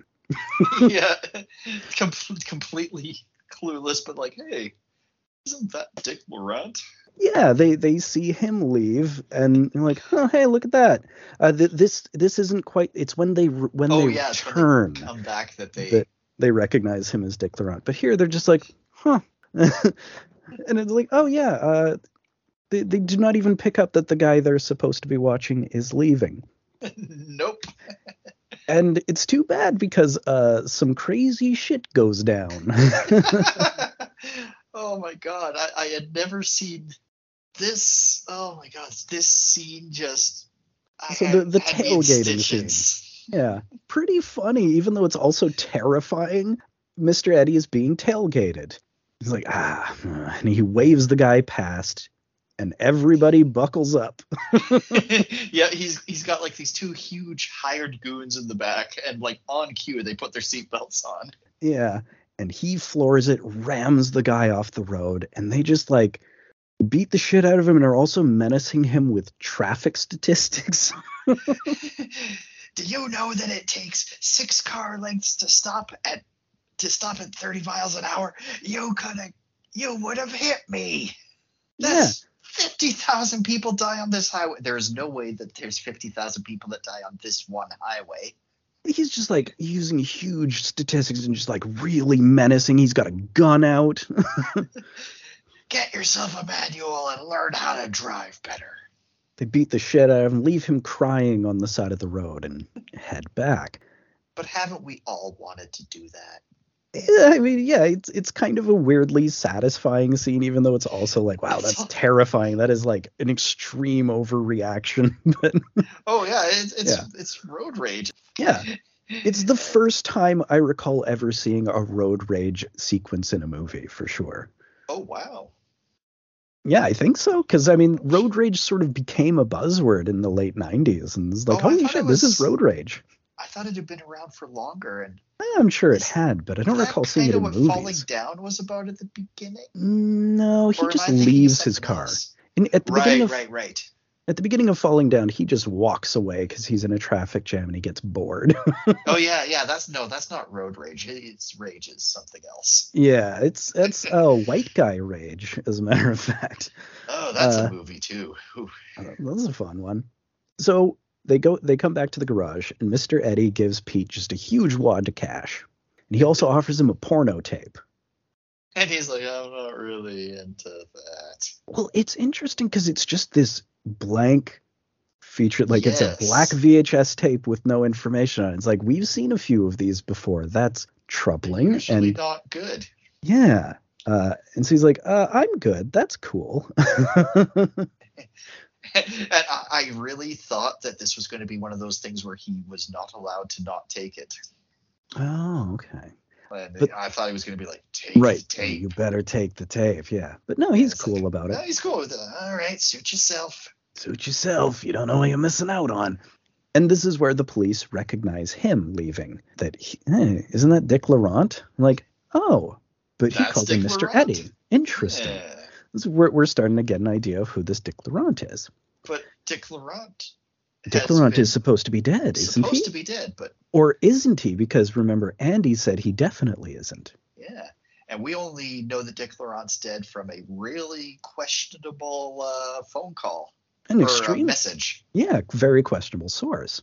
Yeah, So that night, from a guy who doesn't have his shit together to begin with. Well, yeah, and it turns out it's also him on the other end of it. You know, it's him on both ends of a phone, notably, right? So uh, that night, uh, Pete is uh, wandering in the dark of his house, much like uh, uh, Pullman was or Fred was in uh, the hallways of his house. And it's the same thing. He finds this dark space and comes to a mirror. Right. So even in his small little tiny split level suburban, yeah, They have like this- corridors to wander down in this like. yeah, with mirrors, this weird dark space. mhm.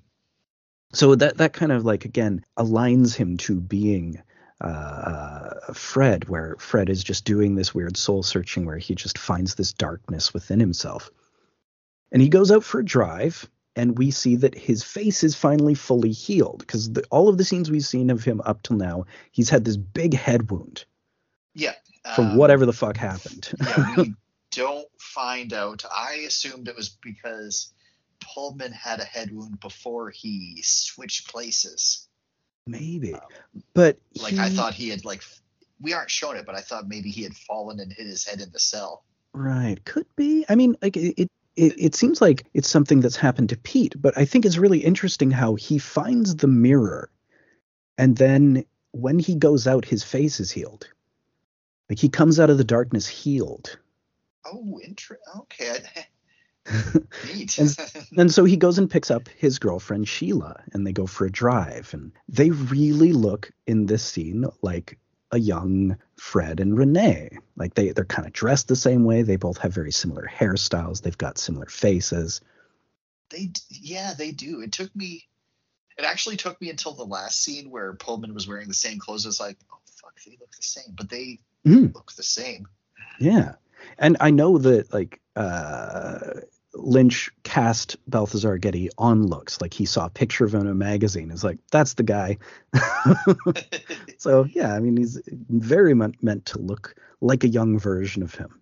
And, of course, the girl I thought Sheila I thought was Patricia Arquette at first. Right. And she has a like the the relationship between the two of them is similarly weird because before they start making out, she's like, "Why don't you like me?" Yeah, And- and, it's like at first and he I says, like, "I do like you." I'm actually trying to make out with you right now. And I was like, well, he obviously likes her. What's what's her deal? And then later on, I'm like, oh right, he's just using her for sex. That's a thing that guys do. I forgot. right, but it's uh, like it doesn't kind at this point it doesn't seem like that. It kind of No, just seems that she's aware of the future of what's Oh. happening with her character. Hmm. Uh, and the cops, of course, are watching them have sex in the car. Th- this isn't the time that they uh, No, remark upon yet. that, but because there's more. There, there's a lot more. They're like, what a job. Ours are his. yeah. Ours. so then, uh, next day at the garage, they're you know working on some cars, and on the radio, Fred's music That's is playing Fred's from earlier. Yeah, and and it's and it's really upsetting Pete. Yeah, Pete hates it. He goes and changes the station, and Jack Nance in his one scene is like, "Hey, I was listening to that." I really liked that. Yeah, I was enjoying that. I was like, oh, Jack Nance, his final role too. Yeah, oh man. Oh, I love him. I, I've only He's seen so him in this in Twin Peaks, I think. He's There's- so lovable and- Uh, have you ever seen Eraserhead? I haven't seen Eraserhead. Because he is Eraserhead. Oh, He, you know, he he really worked with Lynch a lot. They they were very simpatico. But yeah, man, he's Pete on Twin Peaks. His character is Pete.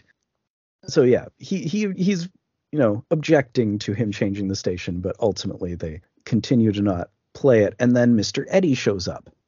Uh, now, and- is and- it here where he shows up with the girl? Yeah, he shows up Okay. with Arquette as Alice Wakefield now uh, in this black Cadillac convertible, and it really plays up her arrival.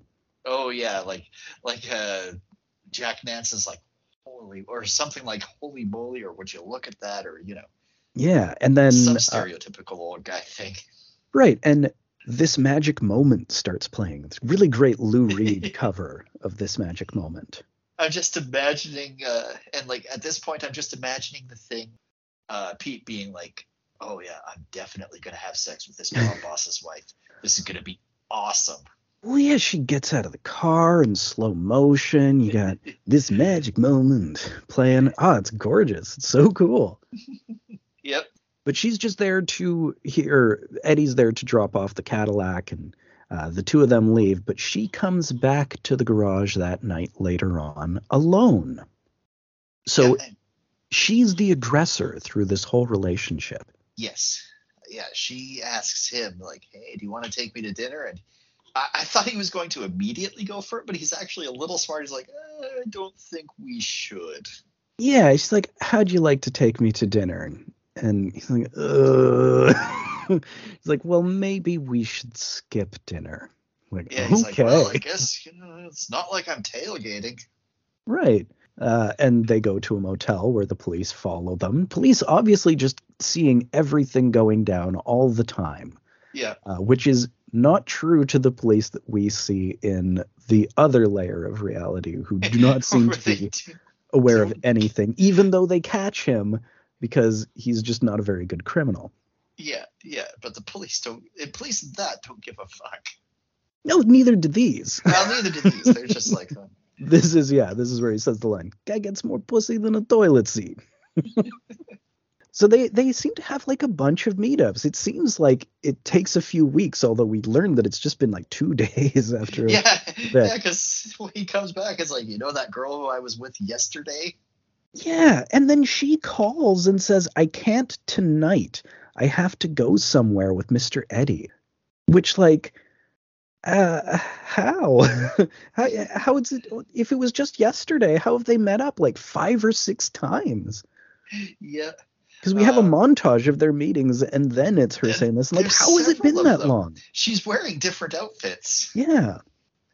But this notably, when she uh, she's talking to him on the phone, uh, even though it's on the other side of the line, we have the close up on her lips only, with the rest of her face in shadow. Mhm. So, like the scene earlier where she was calling the police, Right. and she says, "I think he suspects something." well, we skipped the part where he's like, you know, if anybody slept with my Yeah. girl, I fucking Yeah, yeah, yeah, yeah. He has a whole scene where it's like, "You better not be." uh uh with like it's very clear that he suspects him specifically yes.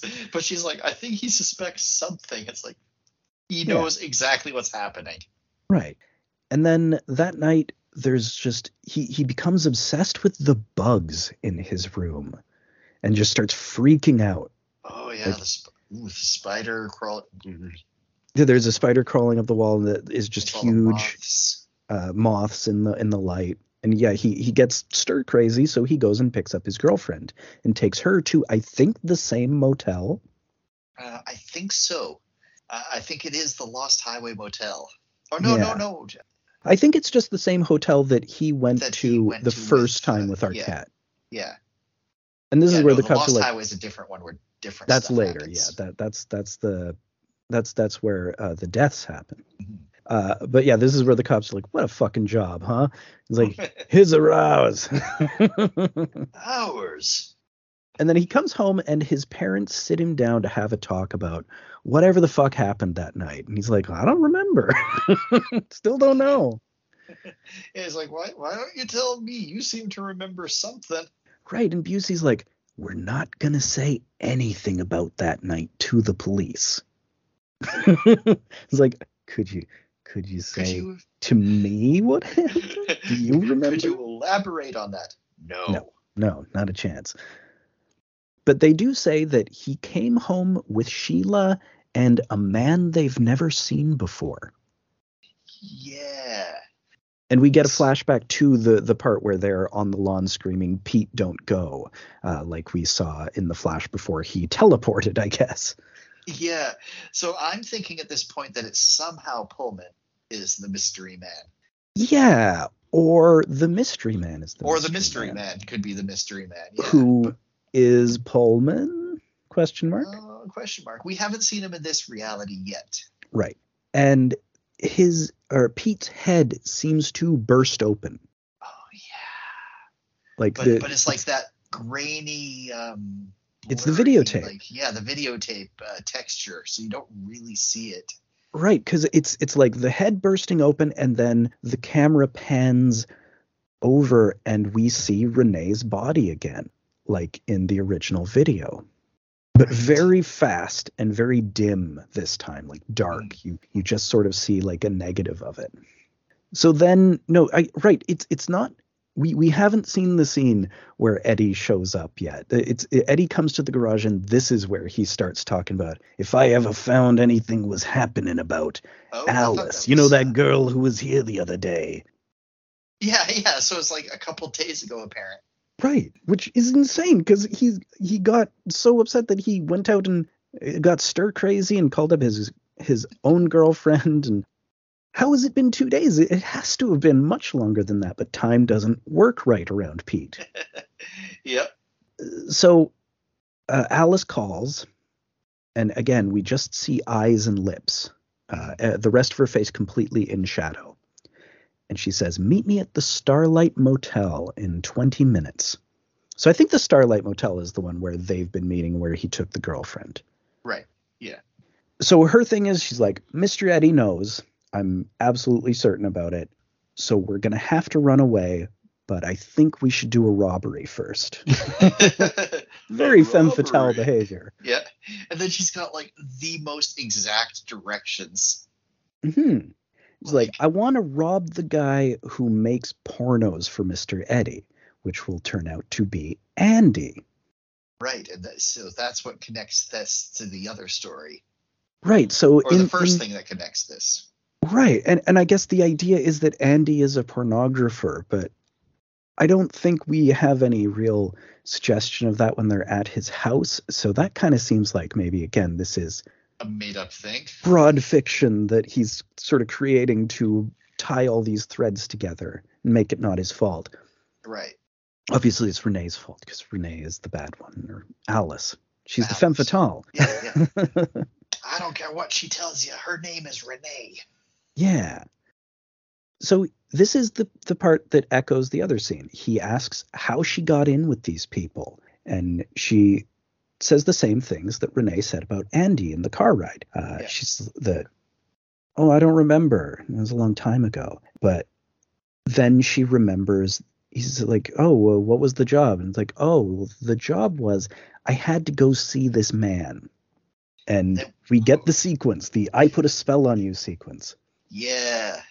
Oh my god. It's This- like Eyes Wide Shut a couple years that. earlier.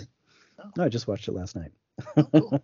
we'll talk about Uh, it. yeah, later. this is a very unsexy strip tease. Exactly. Uh, she's brought into this opulent red room. Mr. Eddie's waiting there in a chair. Uh, Manson's version of I Put a Spell on You is just pounding. Yeah. And dude just fucking puts a gun up to her. yeah, the the guard, one of his guards, just puts a gun on her and she strips for him. And there's this really great reverse shot reverse where like in the flashback she reaches out to touch Mr. Eddie's face. And then when you know the scene cuts to the other side, it's Pete's face she touches in the same motion. Just really interesting. And I'm not- really sure of the symbolism there, but it kind of seems like again, just him as sort of this fill-in space. well, I- think it's just I I kind of thought that the cutaway, the cut to Pete was like the ending of the flashback to him reacting to the story. It is, but it's also, But you know, yeah, it- it's it's a very weird way to do it, and it, it kind of Yeah, seems Yes. like it, it, it's it's obviously meant to be symbolic of something because you know that's a very uh, weird shot to do. It's very uh, jarring, Mhm. and he gets jealous. Oh my god. Okay, so I hate him now. Oh, he sucks, because uh, like, again, I he is this Fred. reaction. He does that thing that like jealous boyfriends do when people are like sex workers. Is like, oh yeah, do you like it? It's like you. Yeah, first you all, liked it, want huh? Them, you want them to like their job. You want anyone to like their job. Second of all, were you not listening to the story? Yeah, she was at gunpoint. yeah, she was at gunpoint. Fuck. Although of course she as had rules no choice. as we'll see later, she does like it because she is a projection and she doesn't really exist. Well, like, there is yeah. no reality to her as a being. But even in this projection, he's wrong. He's Yeah, a and-. And it's it's very notable that, that both he and Fred clearly contain the same dangerous masculine jealous violence. Like it's clearly at the pit core of both of their beings. Yeah, because like now what I think the interpretation is is that uh, Pete is Fred how he wants to imagine his younger self as this cool, suave '50s mechanic dude. Yeah, it's uh, uh, like you said about James. He's like the way James sees himself. Yeah. Oh my Right? God. Yeah. When in fact James was never cool. James is always cool. so she says that she'll call Andy, which is where we first where where, where we finally kind of tie together that Andy is the pornographer. She says Yeah. he's going to be our ticket out of here. Although I don't think Andy is in the spell on you scene though, is he? Uh, maybe in the background, but I don't Oh. think so. Uh, not noticed if he is, but it's it's it's after that that she mentions she's going to call Andy and he'll be our ticket out of here. So meet her at eleven. Don't be followed. It will be at two two two four Deep Dell Place, and she has very elaborate directions. Oh my God. Like I'm just imagining him like, oh my God, st- I, I need to write this down. Hold on, just just let me get a pen. Oh my God, I can't. I'm not gonna get this right. So he he says, or she says she'll be upstairs with Andy, and she'll send him to make a drink at eleven fifteen, and he'll be waiting in the bar of the house to ambush him. That's how it's supposed to go. Now, as we all know, the more detailed the plan explanation is in a fic- piece of fiction, the less likely it is to work. Yeah, obviously it's not going to work out quite that way, although it sort of works out It partially that way. Mostly does. Yeah. There's like one little hiccup at the end. So this is where she, where he goes back home and runs into Sheila, who knows he's been cheating on her. I mean, Yeah. everybody knows what's going on with him. knows. We've seen the police follow him everywhere he goes. No, he's totally oblivious to how much everybody knows about him. And I think, again, that's like Fred kind of distancing himself from the realization that everyone around him knew what was going on with him, even though he thought he was being very clever. Uh, I don't know why Mr. Eddie suddenly threatened to put a gun up somebody's ass, but uh, at least he doesn't know about me because he, didn't say he put it up my ass. yeah, it's like there's there's a room for doubt there. Jesus. so she says you are different which is interesting it's like and she says to busey tell him but we don't know what he's supposed to tell and pete's vision goes all blurry Right. and uh, so so busey says there's this man been calling for him but he won't give his name that's, uh, that's scary. But uh, Pete, you, you got an appointment to make. You don't have time to take this. Oh, you're going to take the phone call, aren't you? he's got to take the call. So I think this is interesting. It is Mr. Eddie, but he makes him guess, and it's like he generates him. Like, was it always him? Because what he the, he picks up the phone and we just hear from the other end, "Hey Pete, how you doing? You know who it is." Yeah. So of course, for well, my first guess was Mr. Eddie. So Right? Yeah, it's it's the obvious first guess, but he says Yeah. Mr. Eddie, and it's it, it kind of feels like and then he it is- becomes. yeah. Then it becomes him. Hmm, He's like, hmm, okay. you sure you're okay? He's being extremely polite. You know, oh, I, you know, I, I want to make sure everything's all right with you. yeah. And then he says, I want you to talk to a friend of mine. And on the other end, we see him pass the phone to Robert Blake, the mystery man. And here's where we get the repeat of that sequence. Yep. Uh, it starts out word for word uh, how Pullman and uh, Blake were talking. Yeah, so they, they have the we've met before, haven't we? Like, oh yeah, I remember. It was at your house. And ultimately he gets to in the east, the far east, when a person is sentenced to death, they're sent to a place they can't escape. never knowing when the executioner will step up behind them and fire a bullet into the back of their head. So he's talking about someone being sentenced to death. Yep. He's talking about Far East uh, mysticism, which is also uh, a Lynch interest. Oh yeah, that's right. I forgot about the whole like Cooper went to Tibet thing. yeah. And and it's like him sort of talking about this uncertain reality where this person knows they're sentenced to death, but they don't see their jailers and they don't know where they are and they don't know what's happening around them, just that doom looms above them at all times. Mhm. And of course, you know, it's it's the looming threat of these guys too. They're like, you know, you're obviously uh, with Alice and we're going to come down on you. Or Yeah, are they? yeah, Because they like, never say it. yeah, but yeah, actually, I I didn't even realize that like he could be talking about the uh, the impending threat of the hired goons, hmm or you know, Mr. Eddie himself, who is more than happy to do whatever needs to be done on his own. Yeah, Mr. Eddie's terrifying. He loves to he loves to deal with problems. Yeah. So Pete takes the bus to Andy's house. He climbs over a fence. He gets in the back door. Uh, notably, he is late, He is late, but, but not late enough. he's on time enough. So the and in the big living room, there's a porno of Alice being projected, huge, while Rammstein plays. Rammstein. Suddenly Rammstein. Yeah, Rammstein by Rammstein. From the album Rammstein. Actually, I don't know if it is from the album Uh, Rammstein. no, I think uh, Don't think they have one that's called Rammstein. I think they do now, but Oh. it they didn't it then. I can't remember the name of it. It's from their debut album, though, of course. Yeah, yeah. yeah. It's Uh, not Du Hast. No, well, Sehnsucht is that album. I just can't remember the name of the first one. I I really liked Rammstein in the '90s. Honestly, they They're cool. they're fun. They they put on like the greatest live show on earth. Oh, that's what I've heard of. I wish I, Yeah, I they'd would be cool. to see it. yeah. So Andy comes downstairs. Pete bashes him in the head, just like the plan. Yep. And the wound that he gets on his head is the one That, that Andy or that uh, that Pete had in jail. And also, they look a lot alike, Andy and Pete. do. They got like that same kind of I'm a little bit greasy vibe.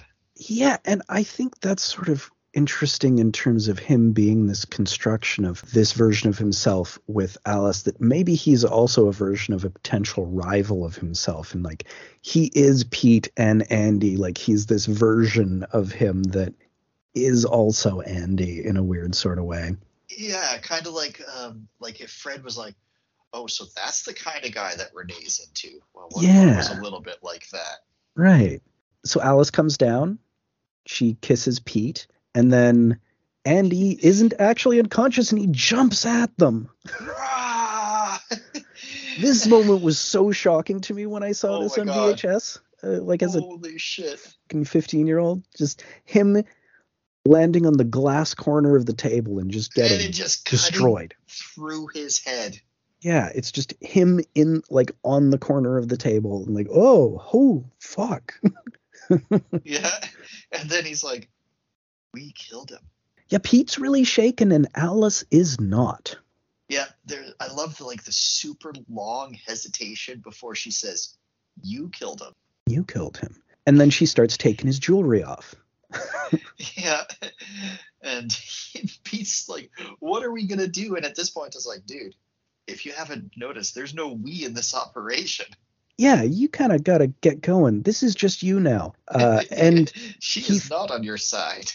she's not even there, right? Well, uh, that too, but so he finds this picture of Mr. Eddie, Renee, Alice, and Andy.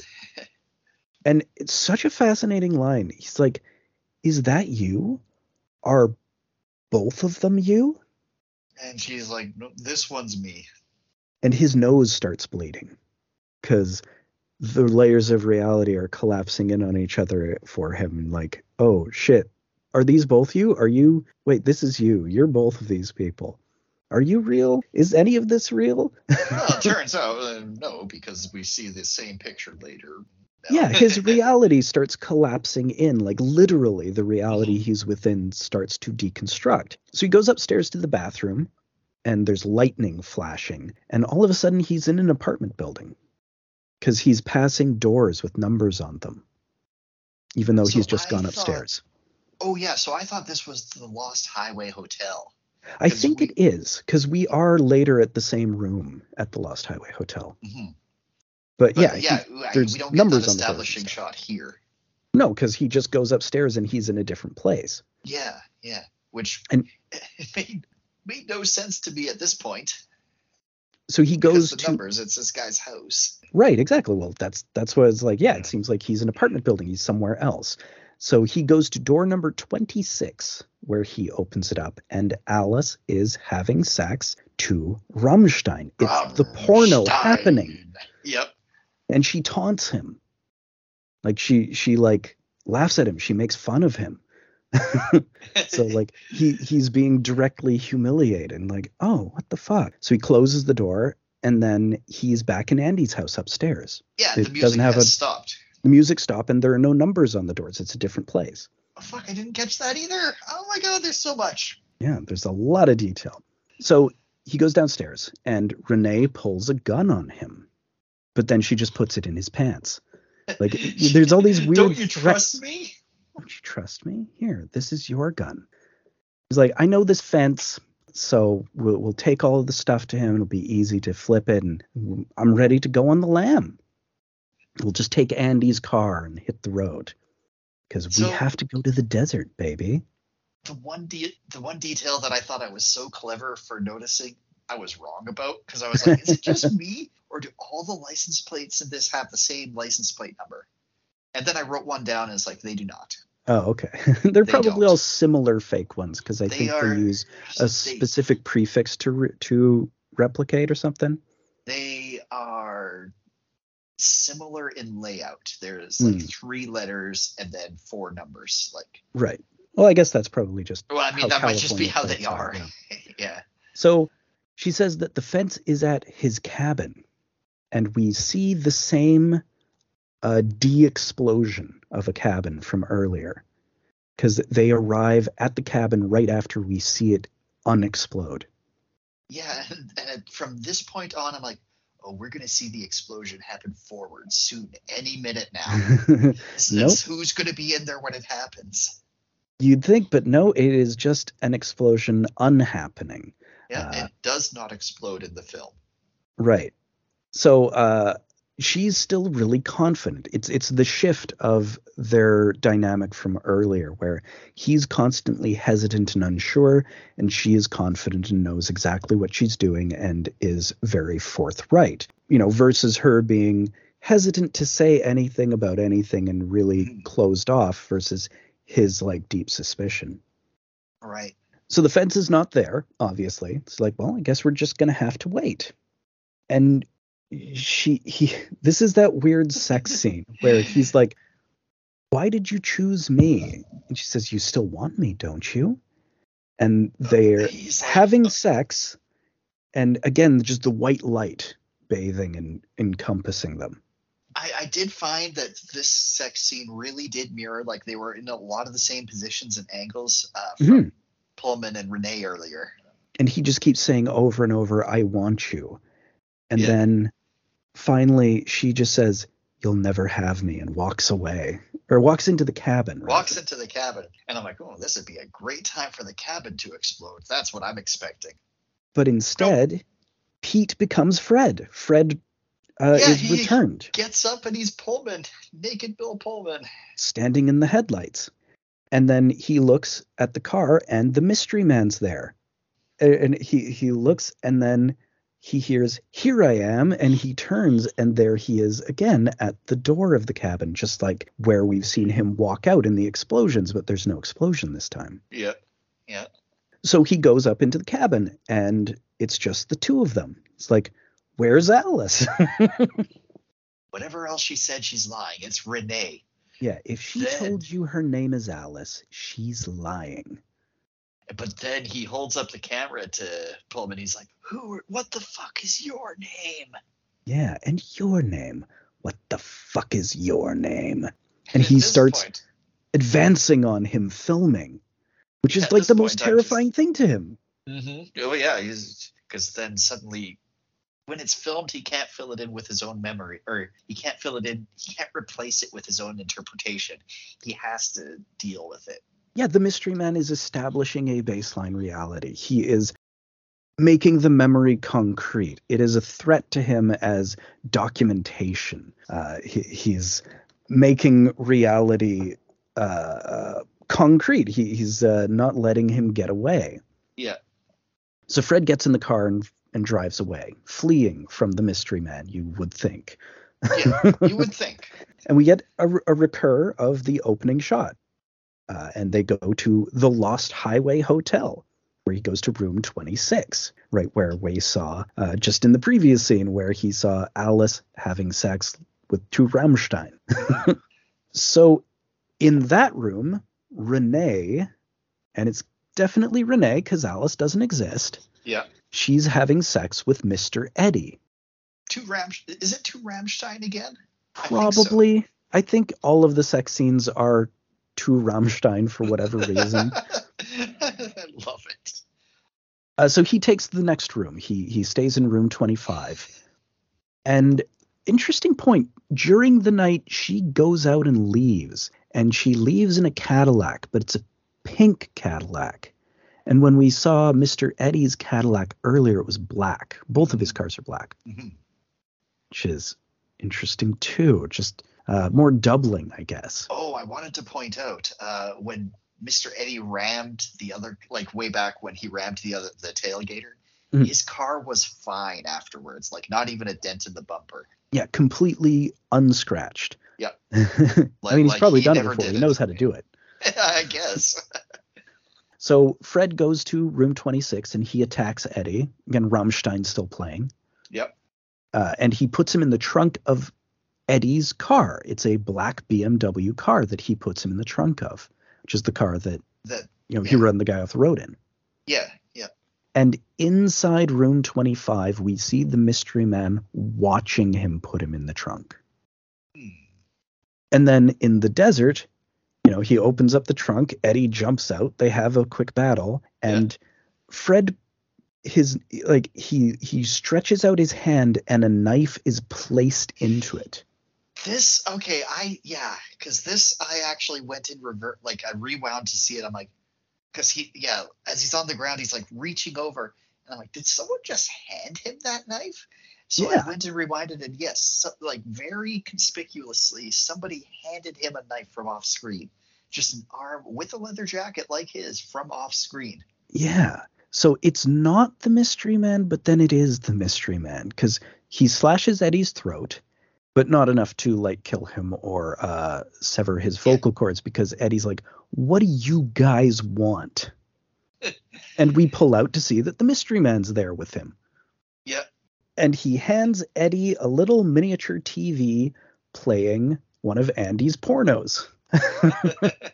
and then we have this weird flashback where Marilyn Manson and Twiggy Ramirez are porn actors, and there's a snuff film where like Renee and Mr. Eddie are making out and watching a porno snuff film.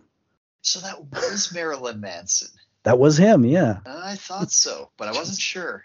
Because you know then, he was working with uh, I mean, Trent Reznor. He's on the soundtrack, so I mean, it yeah. shouldn't have been that surprising. But yeah, it's kind of fun. it's it's two of the members of the band. It's him and Twiggy both just doing a oh, porno right. film. Marilyn Manson is technically a band, whereas yeah. Nine Inch Nails is technically one guy. Right the ladies and gentlemen, the Nine Inch Nails. Oh, that scene is great. So good. I did actually get that vibe from some of the stuff in uh, in this movie. Oh, for sure. I mean, like Lynch's movies really echo with each other. So the in the in the snuff film and stuff, it kind of blends into a video and it becomes the shot of the mystery man and Fred in the desert behind the BMW. Yeah, yeah, like, like, like on the screen. he's watching a live uh, broadcast of himself. Yeah, and the mystery man's like, now you can hand it back. Very much like you know, give With me back phone. my phone. Yeah. Yeah. And the mystery man shoots Eddie in the head. So it's uh, the mystery sure man who kills Eddie. Oh, Fred yeah? didn't do anything. It was the mystery man. There, yeah. there was someone else. I, Fred's I, just wandering around confused. He's innocent. yeah, it's like I don't I don't know who it was who did it, but you know, someone else did it. Uh, and he leans over and he whispers something in Fred's ear, and then he vanishes. That's the last we see of him. Yep. So uh, we we see detectives dusting the scene for prints, or at, at Andy's place. Yeah. Where you know he's Where on the he's corner. still there. Oh, Yeah. God. Where we finally get like the other shot of him from the front, where we see just his head Ah. With yeah the the huge glass corner well into him. Very fucked up. And they're like, well, Pete's prints are everywhere. they're all over this place. because Yeah. he really did not uh, take any uh, attempt to. And we see the pic from earlier. Yep. The the but it's just the three of them now. Alice isn't there because there is no Alice. There is no Alice. And one of- because this is the pic that was actually taken. Right. So this is just uh, Renee, Andy, and Mr. Eddie. This is the real photo, I guess. And one of the police says something that I think is really interesting that also seems sort of pivotal. It says, I think there's no such thing as a bad coincidence. What does that mean? I couldn't figure that out I, I like because I've heard there's no such thing as a coincidence, but Yeah, I mean, I, I think it is just basically that there's no such thing as a coincidence, but the the idea that you know all all of these things uh, clearly relate to each other. You know, it, Yeah. we're uh, the things that are similar. It, it does feel like a direction about watching the movie. And like, yeah, all of these things that are similar are meant to be similar. You know, Mhm. these are not imaginary connections you're making. I do love that he kind of throws hints that Lynch does. He throws hints in here and there about how you could interpret the movie, but he will, he will never explain. it. Right. It's it's meant to be a puzzle box. It's meant to be picked at. You're supposed to interpret it. Like that's supposed to be the fun of it is uh, choosing your own meaning for it. Mhm. So this is when the loop closes. Fred goes back home. He rings the bell, and he says, "Dick Laurent is dead." Yeah, And then the detectives show up outside and they chase him, and it becomes the opening sequence again. with the with the uh, the Bowie song too. Yeah, the same song. I'm deranged. It's the reprise version. And as he's driving, we get Well, that white flash. Yeah, we get the flash. It's the end of the Oregonian too, right? The Oregonian oh my is clearly is doing this this. Yeah. one hundred percent this. Holy shit! because his face just starts contorting and smoking, and he screams, and it's like when Pete's head burst open earlier when he teleported, I guess. Yeah, Uh, but you know, it's also theoretically him in the electric chair because you know he's in this bathing this this bright coursing white light he's screaming he's smoking yeah, yeah. Um, it, it kind of seems like yeah he's getting electrocuted and then he's just in the loop over and over he's in that like purgatory Yeah. So so my theory, I was still like really high when I was done watching this. I was like, okay, so the highway in question is a a circular loop, but it's not a loop of distance, it's a loop of time. And Right. Pullman's going one way and my original theory, which I'm not super connected to anymore, but like Pete's going the other way, and sometimes they pass by each other, and sometimes they actually like drift into the other lane right and time's going in one direction for one of them, but not, but like a different, like one direction for Pullman, but a different direction for Pete. And I felt that Pete was on the inside loop because his is Right. uh, a shorter, eh, well, like he's younger, so he has less traveling to do. And Pullman leaving the message for himself is like him uh, metaphorically drifting into the other lane temporarily hmm like at the starting line of Right. the loop, but going in a different direction. huh That's um, it, it's know. it's really half baked. My theory. Yeah, see, Uh, I- it needs work. Yeah, I, I like I have a fairly comprehensive theory about this movie. There's sort of like delved into throughout the discussion that Yeah, uh, I, I do Uh, feel like Fred has this constructed reality within his final moments or within this purgatory at the end of his life, the the post death you know, it's the life flashing before your eyes thing in a sense, but it does seem like a purgatory. Like it seems like he's in hell and going through this over and over again. Mm-hmm. Um, as we've been discussing it, like I, I'm coming around more to that idea.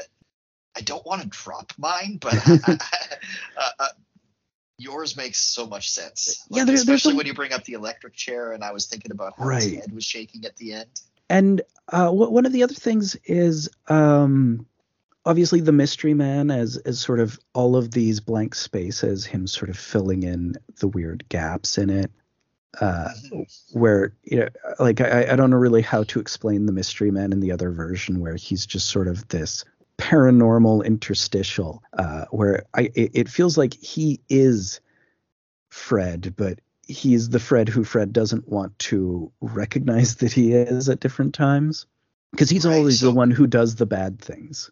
Right, because Fred invited him in so he could do the bad things, so Fred wouldn't have to, or yeah, Fred and, wouldn't have to take feel the shoulder the guilt or the the blame. Well, he does shoulder the blame, but he, he, has the like, guilt too, but yeah. he can't fully let go of it. But like, uh, he he does this thing where he kind of deflects it to the other guy.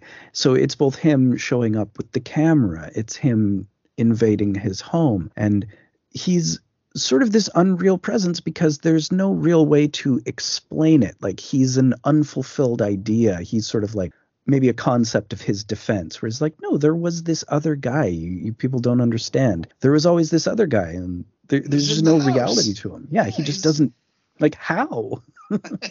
exactly. How are you doing this? Huh? He, he, just does it, you know. Mm-hmm. What yeah. if it wasn't him? I don't know. yeah, it's it's so cool. It's such an interesting puzzle box. It's it's a, a beautiful liminal movie. Uh, just so much weird atmosphere without any clear happenstance. Mm-hmm. Like it's it's it's a dream space. Yeah, like you say, there's all most of this movie relies on dream logic. Yeah, there's no objective reality, even though elements of it feel very real, like hyper real. Mm-hmm. But then you start examining them and the things don't fit together. Like none of the pieces of reality are uh, building blocks that work together in any logical fashion. Yeah like like how how he could fall in love with her so quickly and go on so many dates in like two days. Yeah and, and like even also take out his girlfriend and have a whole thing with her and then like come back and then get found out and then it's like who knows how long it is that how suddenly she finds out that he's been cheating on her. Yep. I don't, yeah. yeah. Uh, yeah, it's it's awesome. Uh, it's one I'm really glad to come back to because I had not watched it in quite a while. It's so interesting. it really is. And, and and important is the start of modern Lynch. Like later Lynch, Mulholland Drive, and Inland Empire are iterations of this concept. Like they're both the dreamscape, they're both the occurrence at Owl Creek Bridge. They're uh, these loops mm-hmm. where you have just one character who is in purgatory. Yeah, like I think there's even a bit of this in uh, Twin Peaks: The Return. Oh yeah, like Dougie is 100% a Pete, or Pete is a Dougie. Yeah. Yeah. Uh, so th- I, I, guess that would be the other thing is uh, the mystery man as Tulpa, but uh, oh, that, oh, that could be. that's that's another whole hmm. additional theory that you could get into because yeah, if he's so a Tulpa, then that changes everything that we've been talking about. Right. So, uh, any last thoughts on this one? I, obviously, a huge last recommend, thoughts? No. right? Brilliant, just amazing. Yeah, you're going to be thinking about this movie for a while. yeah, exactly. Um, I mean, I I have a whole bunch of incomplete. Like, I could come up with incomplete, half-baked theories that could be easily disproven all day, but I'm I'm not gonna nail what this movie's about. no, no, it, it it takes some thinking. It's it's definitely one that you need to watch a handful of times to really get a handle on. Yeah. All right. Oh man, I I, I loved it. I'm oh, definitely going back. It's, it's so great. Uh, so any more thoughts before we head on to part two? Uh, no, I think I'm ready. Alrighty. And we're back for part two, where we're talking about 1983's The Dead Zone, a second film we've covered in the past month, with uh, uh, directed by David Cronenberg. So there was uh, this, and we had done Shivers. Was there another one we did? I... We didn't cover it, but we also watched Scanners. Right, right. Yes. Um, th- this is very, very different feel from both of those. Um, this one's a very opinion. Yeah, it's a very carpentery feel. Uh, I think oh. partially because uh, Debra Hill, who produced most of the early Carpenter stuff, uh, and you know was married to him and stuff, uh, was the producer on this as well. Oh shoot, I didn't know that. Um, I didn't get a Carpenter vibe from this. Uh, I actually got okay, so this might be controversial, but I actually got kind of like a made-for-TV movie vibe, but like the best made for TV movie ever. Yeah, I don't get a made for TV movie vibe at all because made for TV stuff is incredibly predictable. Like, trust me, because you have probably not watched any recently. I watched a bunch of old TV movies in the past year. Okay. You, you can see what's going to happen in a TV movie at every turn. Like, there's a weird special predictability in them that's mm-hmm. cozy, but it's like, I know exactly what's going to happen with every character here and who the secret bad guy is going to turn out to be. After you oh, see a couple of them, they're very patterned. Oh, yeah. I think the reason why I got that feeling initially is because I've been conflating because the made for TV movies that I have seen have all been Stephen King adaptations. Oh. So maybe I'm thinking You're maybe just Stephen yeah, getting King with made for TV. Yeah, because I don't really. Stephen King films or stories do have a similar feel across them. Well, sure. I mean, he has a very distinct flavor, and this is a really faithful adaptation. Like, this is a, a really faithful Stephen King adaptation, one of the oh. most faithful up to this point, I think. Oh, really? Uh, have Have you read the book it's based on? Yes, I have. Oh. Uh, I mean, I've read basically every Stephen King up to around 2000 ish. Oh, wow so I, I know most of the classic ones. There's only a couple that I've not read in there, I guess, and probably all the big ones. But this one I read when I was a little kid. This is a movie I saw when I was really young because I read the book and then watched the movie, and I loved it then too uh, because it was very like the book. In comparison, when I read The Shining and watched that movie, I was like, "What the fuck? This is a completely different movie." Uh, yeah, the only book of his I've read is The Stand. Hmm. Yeah, and that, that one, of course, does have a TV movie version, but like mm-hmm. TV miniseries, uh, fucking eight hours. I watched that one in real time when it came out on TV. Oh, nice.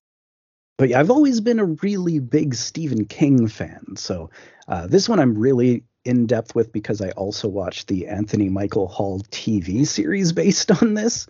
Uh, oh. Uh, just religiously. There, there's like five seasons of it. I watched the whole damn oh, thing. Wow it, it, does feel like it could be the premise for a TV show, and, it, and the movie kind of feels like it's like almost yeah, like it's, it's three episodes of a TV show stitched together. Yeah, it's very episodic, and that sort of like pulls from the novel style where it's just him on these different adventures. Yeah, uh, but they are connected, but they are separate. Right, uh, and the the the TV show is a really weird contrast because it sort of criticizes as well. It, it uh, has him in a different era. You know, it's obviously the 2000s instead of the 80s. Oh, okay. Uh, and it has him with a different support system so he doesn't lose his grip on reality and he has like people who are there to help him and you know be on his side. Oh, so he doesn't uh, decide to go rogue assassin mode? well, I mean, he still finds out about this rising politician who yeah. uh, is this third party candidate who uh, obviously is going to lead the world to nuclear annihilation. Same thing, uh, yeah. but it's an arc over like multiple seasons, and it's um, uh, what's his name from The Walking Dead. Uh, the Dale from The Walking Dead, I think it is. Uh, oh gosh, one of the, oh oh right, yeah, Dale is one of the old guys I think who dies in season one. No, like really major character. One, one oh, of Daryl, like, uh, Daryl. Yeah, it's Norman Reedus. It's Norman Reedus. I believe, As... if if I recall correctly, Norman Reedus was the latter day one. Maybe I'm misremembering. Oh shit. That's how I remember. I'm, I'm looking at the page, and maybe I'm wrong. What's Stillson? Uh, what's what's his what's the character's name? Greg Stillson. Greg's it's Sean Patrick Flanery Oh, from Boondock Saints, I think. really? Yeah, Um, one of the Boondock Saints. not Sean Patrick who I Flanery. would have thought of. I mean, That's because right. wow, 'cause that's so weird. Like Martin Sheen nails this character. He's fucking great. It's Oh it's a my God. classic Sheen performance. Yeah. I, feel like Charlie Sheen uh, when he had like late 2000s, early or late odds, early teen, early 2010s uh, breakdown, based it on this Martin Sheen performance. It feels like. It's big. He's very growly, although he's also like super Christian. Oh, and and yeah. that's that's kind of the really key thing about this movie is it's from the 70s you know uh, 79 is when stephen king releases the book and it's him looking at the rising evangelical crowd in the us because you know this is around this is heading into the reagan era hmm Um, and him completely getting right what these people Yes. are all about. yeah him being like these people are going to destroy the fucking country and it's him just sort of having this public meltdown about it but as a book where it's like a, a character who realizes the issue with these evangelicals who having this sort of power in, in government being like hey maybe that's not a great idea yeah, yeah. um, also, completely like unexpected Christopher Walken performance. I cannot believe. oh he's so good I have never seen him.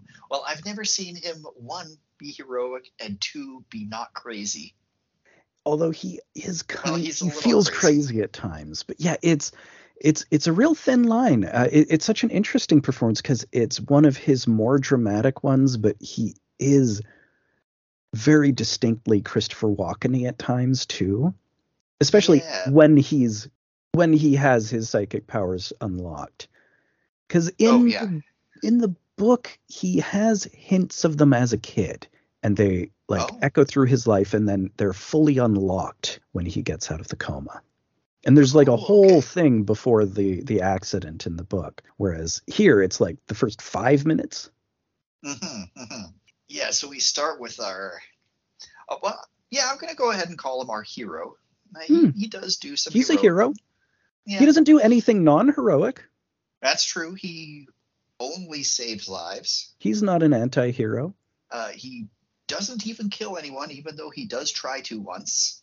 Yeah, well, that, that's a really interesting concept about this movie is that it's like a movie about a political assassin who knows he's right. Yeah, And it's a movie that's on his side. That's like the movie shows how he's right. Whereas, like, any other version of the story, this guy is this weird closed off lunatic who has been a supposed psychic working with the police. Like, if we weren't with him in his head, he's the villain in the movie. Mhm, mhm. Well, But except you know this- Stillson, obviously, how it Well, ends yeah. his career. You know, yeah. Um, I, I really like. I really like how it ended the way it did, rather than him just killing him and having the guy be dead. Hmm it's Uh, it's clever. It's a very yeah. smart way to conclude it. yeah, uh, uh, we'll we'll talk about that when we get to it. But yeah, I really like how they how they did that. But here we see him as a school teacher reading The Raven to his uh, to his class, and I did not. I- I didn't even know that this was going to be our main character because I didn't recognize him as Christopher Walken at all. See, that's surprising to me because it's not only Christopher Walken, it's Christopher Walken reading The Raven in a Christopher Walken sort of way, doing like a quoth The Raven, never My more. like he he does the the classic you know, Christopher Walken uh, pauses. yeah, but he doesn't have the crazy Walken hair, and that's and he has Hmm. the glasses, and that threw me off. And he's like he's dressed and looks like a mild mannered school teacher. Hmm. But I, I guess yeah, I guess I didn't catch the uh, the Walkeny read of the Raven. But uh, yeah, uh, he's dating this other teacher who is oh shoot, I forgot her name. Sarah. Sarah. Yes, yes. And like they're like they're they're in love like school children fall in love. They're like Yeah, so well- innocent about it. It, it's supposed to be like their eternal love. Like this is the first love, and it's the one that he never loses. Uh, and it, it, it's sort of important to have it be this like really fierce, uh, burning love that he has because there's no pause for him. Like he Yeah. has the coma and then it's like the next And then it's- day. The next But- day, it's like, no, this is not your life anymore. Yeah, 5 years have passed. Yeah. And I believe in the book the kid might be his. Oh.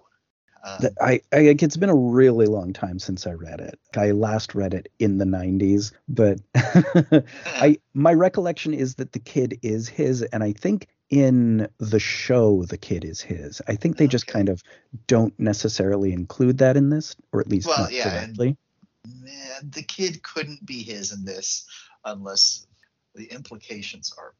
Well, yeah, the, the kid is too young in this. Like he's not 5, I think. Yeah. Like he's younger. he- he's like, well, he's a baby at the Right. beginning. Right. Yeah. Whereas I, I'm fairly certain he just is his kid in the other versions. Okay, okay, that's that makes it interesting. Yeah, and it kind of it, it makes their relationship a little bit more complex. Yeah, yeah, because this um, they kind of drop the relationship, which completely and understandably makes sense um, given the circumstances. But Well, it's it's not possible for him to pursue the relationship both because Yes. she's married and she's married to the bad guy in a way. Like her in a sense, yeah, her husband is one of the chief campaign guys for uh, uh, Stillson.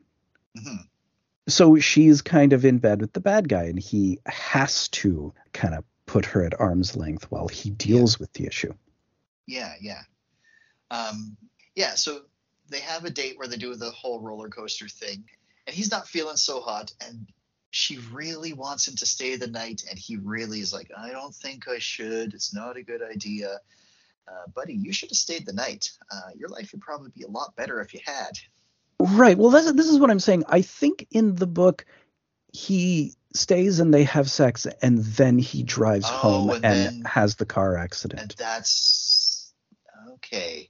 so I, I think that's what actually happens and then you know it's his kid and Then it's sort of this whole thing Kid. Yeah. also in the book there's this whole thing about them going to the fortune teller at the carnival and the Oh. wheel of fortune being this recurring image in the movie that sort of triggers everything and is sort of related to his power where the fortune teller knows something is happening to him tonight Oh, But interesting. all of that that's is left out of this here.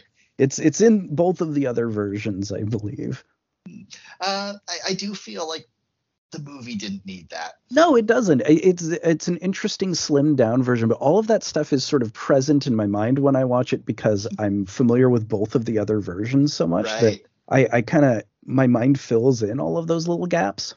Okay. Was it this movie where where you had said that this was Stephen King's favorite adaptation? Or, Uh, or maybe it was your favorite Stephen King adaptation? Uh, I don't. I wouldn't even say it's one of mine. Okay. Uh, I mean, it's one of mine, but it's not my favorite because The Shining. well, yeah, The Shining exists. Shining's like one of my top five movies. yeah, right, right. And I, I mean, like, I think Stephen King originally wrote, uh, like, he wrote a script for this that was rejected. oh, Uh, interesting. like, because I, I think Cronenberg rejected as just being too unpleasant, to be too brutal. yeah, this is a lot. It's gentle. happier. Like, yeah, gentle. That is the word. A lot less. It's a romance. It, It's it's weirdly kind of a romance about this guy who he he has this eternal love, and then he's in a coma and he wakes up from it, and his life is irrevocably altered. But he kind of finds something. He he kind of finds a way to fill the gap in his life in just this really yeah, weird like, way. It's it's a it's a journey about finding a new purpose to his life when his with like the new cards he's been dealt when his old his old life just won't work anymore. Well, Like and it's been it's- taken away from him. it's it's kind of also like a reverse final destination where it's this thing where he Oh. can change things that happen but anything that he changes has a personal loss effect with it like it, it's a monkey paw situation where every time he uses the power it boomerangs back on him in some way like something bad happens as a result of anything good that he's able to accomplish with it hmm and it's not really they they never really put a bow on it it's never anything pointed at but you can see if you like look through each part every time he does it it's a huge sacrifice for him Yeah, yeah. He loses something either because of doing it or like right after doing it. Mm-hmm. Well, no, it is because of doing it because that's right. The mother's heart attack is after she saw his press conference. Exactly. Yeah. So Um, she's a much bigger character as well in the other versions. It, I think she's the one with a relation to Stillson as well. She's like a Stillson supporter, like prior to him coming out of the coma. And I know in the TV show, she's like hyper religious. Well, she there's hints of it here that aren't really expanded Mhm. upon. Yeah. Because like her whole thing, one of the main characters in the TV series was uh, David Ogden Stiers, uh, from Mash. You know, he's the guy who died on Mash. Oh, oh, oh, that. Oh, the guy. Oh, that guy. Yeah, yeah. That's That guy.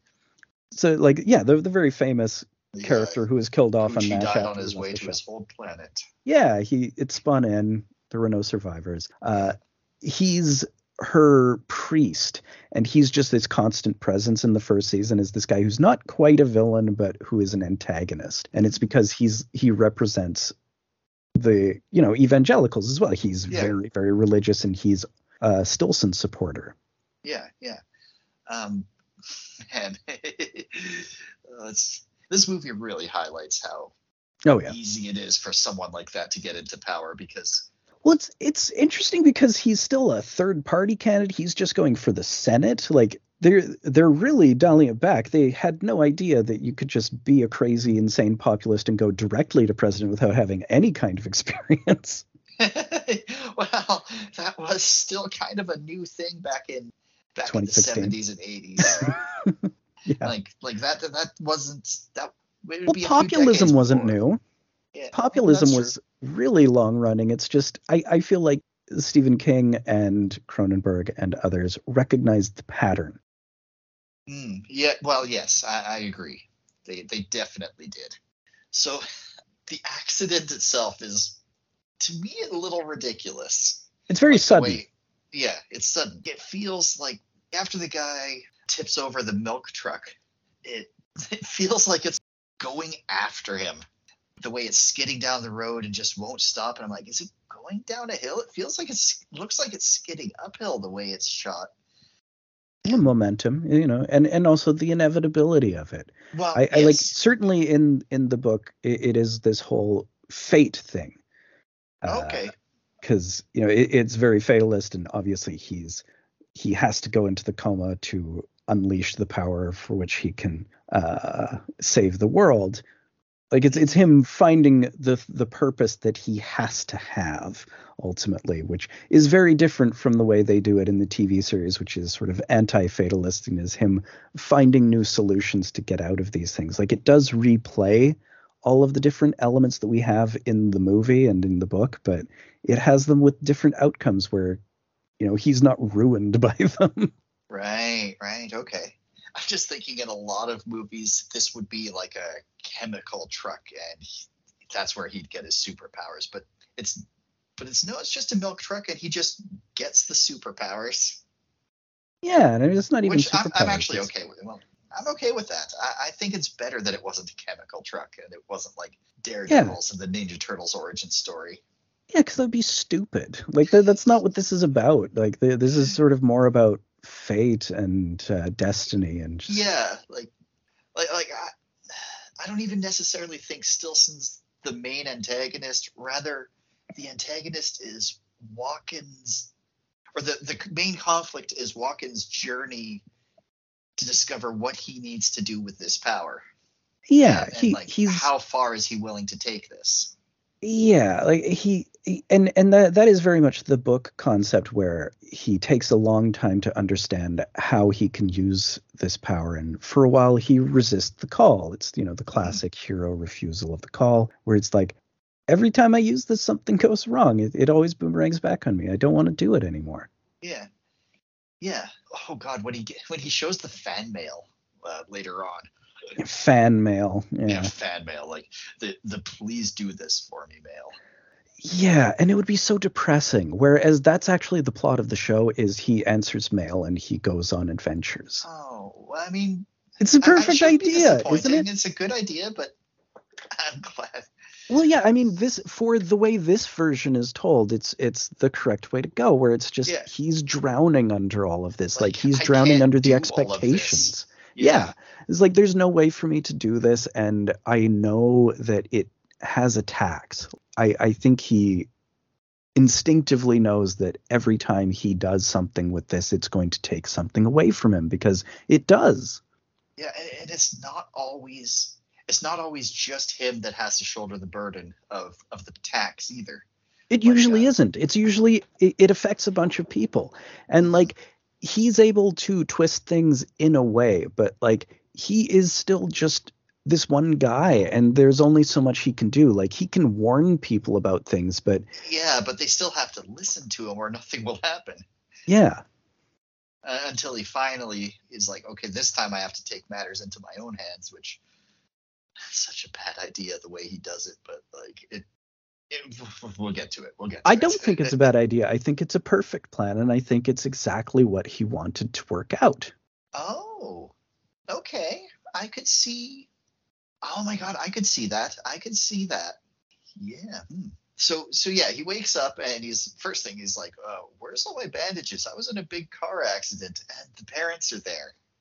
And this is the where we see this this great line from uh, the mother, uh, who's like, I, I, my observation, what I said in the chat was like, she talks like she's from The Witch that we saw a few weeks ago. Right, because she's she's very religious, and I I think it's like she's a a, a Puritan type, like uh, Nixon's mom. Oh, okay. Yeah, like he. Do you remember in the movie Nixon where we have the flashbacks of uh, uh, Mary Steenburgen as his mom? She talks like this. Vaguely, because Nixon was a lot. Yeah, Nixon fucking rules. That's such a good movie. Holy shit, that is so much though. Brilliant comedy. It's hilarious. The CIA guy with like the alien eyes. Ah, it, it- like it is a slapstick po- comedy that people are unaware of. It's a great movie. Uh, Anthony Hopkins killing it despite looking nothing like Nixon. Oh, I, I like there. There is a scene. I know we're getting on a tangent, but the, the Yeah. scene where uh, Anthony Hopkins is deciding he's going to run again, and he convinces his wife, and uh, it just lives rent free in my mind. He's like, "Yeah, yeah, buddy." he calls her. He says, "Yeah, buddy," when she's like, "Okay, I guess I'm on board for this." And like, "Yeah, yeah, buddy." Oh man. I. Oh, I, could go off on tangents about great scenes from Nixon. Oh, we'll have to cover it sometime because that movie fucking rocks. It does rock. Um, yeah. So what she says, he asks about Sarah, because once he finds out he's been in a coma for five years, what she says is, "Cast her from your mind, my boy. She's turned her back on you. She cleaves to a new husband now." Indeed. And he's a fucking right wing dipshit. he's he's into far right populist candidates, like big time. Like he's out Yeah. campaigning for them. Yeah, yeah. That would be Um, really depressing. Not only that she left him, but that she left him for that guy. Well, yeah. Like when the reveal too, when she shows up, just like shows up. Shows up campaigning. Yeah. Yeah. Oh man. Yeah. Uh, but I'm just like, what the hell? And that, that that's when I kind of got a feel about what was his upbringing like if this was his mother. We didn't like we don't really see it. We we only kind of have to infer. Right. And But he, he clearly had a- very religious upbringing. Yeah, now I kind of get the feeling it's not addressed, but really much in the film. But he's got a very complicated relationship with uh, faith and religion uh, at the, Yeah. as of the start. Yes, absolutely. And and the whole time. And he he has this deep Catholic guilt. And that's really a big part of what drives him is that like he has this destiny that he must fulfill. And that's the same as the evangelical guy. It's just he's turning it toward different purpose. Yeah, they they do feel kind of a lot like like mirrors of one another. Yeah, but his is more self-aware. He he understands uh, his background and what's driving him, and he's able to dissect it. hmm hmm so first miracle is he sees the the lady or he sees the the nurse uh, her kid is is in a fire at their home. And this, the way they film it, like these visions must be terrifying, especially this one because he's suddenly in a burning house. He has no context for what's happening. Uh, he's on fire. She's on fire. No, she's not on fire because she's okay, but she's in this burning room. And he's like, he, he says to her, it's like, your daughter, the house is on fire. Your daughter, you have to go to her. She's okay, but you have to go to her. There's still time. Yeah. Yeah. And there is, And- and, he, and he saves her. Yeah.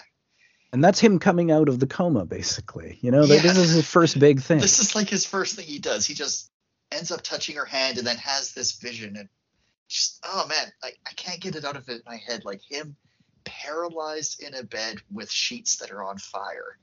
Mm-hmm. Like oh yeah, no, it's it's really cool the way they visualize all of the different uh, uh, uh, visions because they're each one is different, and each one he has a different uh, amount of reality. Like he blends the the present and the not necessarily the past because sometimes he's seeing the future, sometimes he's seeing Yeah. what has happened, but it's like him experiencing it in real time and then we're experiencing it through him. So the visuals are very surreal. Mhm. Yeah, and like sometimes he'll be like in the scene, but he can't get a look at a person's face because of where he is, and he just because of how it works, he can't move or doesn't move. Uh, but yeah, so he manages to save her, and the doctor's like, "Well, you have either a very new power or a very old one." mm-hmm I really Dr. like, Weizak. yeah, I really like the doctor. The great Herbert Lom. Oh, uh, He's in tons of stuff. Like he's I've he's like a probably seen him. classic actor. He's in all the Pink Panther movies. Oh, cool. Uh, he's uh, he, he's one of like he's the other inspectors, Inspector Dreyfus, rather Oh, okay. than Inspector Clouseau. Right. I mean, he he he was Van Helsing in one of the uh, Christopher Lee Draculas, I think. Oh, Uh, He was in Spartacus. He Oh, was the pirate. Oh, that was him. Yeah, he was the pirate guy. Cool, cool. Oh man, right on. Uh, yeah, this is I, him, obviously, much later. This is like Yeah. some twenty years later. I, I like him as like someone who genuinely wants to support this patient through this thing, rather than someone who's like, I want to do tests on you and all that. Yeah, he's a much different character in the '90s version as well, or the aughts version, I guess it is, uh, where I think he's either Korean or Vietnamese, and there's this whole backstory about him being separated from his mother during either the Vietnam or Korean War, rather than him being uh, in the concentration camps, which is this version. Yeah, yeah, yeah. It's actually right around here where we get the second, I guess, miracle. They're kind of miracles. Yeah, The Um, visions. vision. Yeah, the second vision, uh, where he, or he grabs the doctor's hand, and then we see like this war scene of this child being forced to be separated from his mother, and he's like, "You are the boy. You are the boy." hmm And So I, I really like the the concept that Weizak he recognizes in a weird sort of way that these things aren't to be tampered with and he doesn't act on the vision. So this is one that doesn't cost anything. that's actually something I was I was only thinking of just now. What's the cost for this vision? Nothing, because nothing gets altered. Yeah, so he, he, he doesn't lose anything here. He actually gets better. He makes a pretty fast recovery for his walking, all things considered. Yeah, well, so in in the Aughts TV show, one of the main characters is his personal trainer, the guy who uh, his his physiotherapist. Right. He becomes like the second lead of the show, and he's just his best friend the whole series. And that's like the character that totally doesn't exist in it. He's whole cloth, and there's this whole two episode arc, as I recall, where he doesn't exist, where that that character isn't there, and it becomes this movie, but with Anthony Michael Hall, and it has him die in an assassination attempt. It's great. okay. yeah, yeah, because what ends up happening is the doctor phones the number that he gives him, but doesn't say anything and just, well, it's not meant to be. What do you mean it's not meant to be? It's not meant to be. Yeah, we we've already passed this point. We, yeah, I I don't need to uh, break the laws of reality here. I, it just how do I even bridge that gap at this point? Whereas, Yeah. you know, in the TV series, there's a whole part where he goes on a pilgrimage and meets her. Yeah, see, I, I, kind like this better. yeah, yeah. I, I didn't realize that. Like, I didn't at first interpret it as him not wanting to mess with reality. I think it was more like, like, how do I tell this woman that I'm a Hmm. long lost son from 70 years ago, or well, Well, 40 yeah, years ago? yeah. al- Although I think there there is a certain extent to which he's like, I don't want to tamper with this. I Yeah. I sense that there is a problem here because it's the same thing he talks about when he comes back to him much later and asks about Hitler. Where it's like, would you kill Hitler if you had the chance? And he's like, I mean, I would have no choice there. it's like, but yeah, I mean, I don't like where this is going, but yes, 100% I would kill a son of a bitch. Yeah. And that's one where it's like, well, you can change the past. Like you're already there. But here, like the cost just doesn't make sense. Just the we're Yeah. past it. It- It's Yeah, we like, like it wasn't meant to be because we're already way past it being able to be meaningful in any yeah, sort like of both of them have come to terms with the separation in their own way. However, Yeah. however We that ends up being. We don't know each other anymore. Like, Yeah. uh, a- any sort of family connection is lost over so much time where we just had totally different lives. Plus, she'd have to be like hundred years old at this point.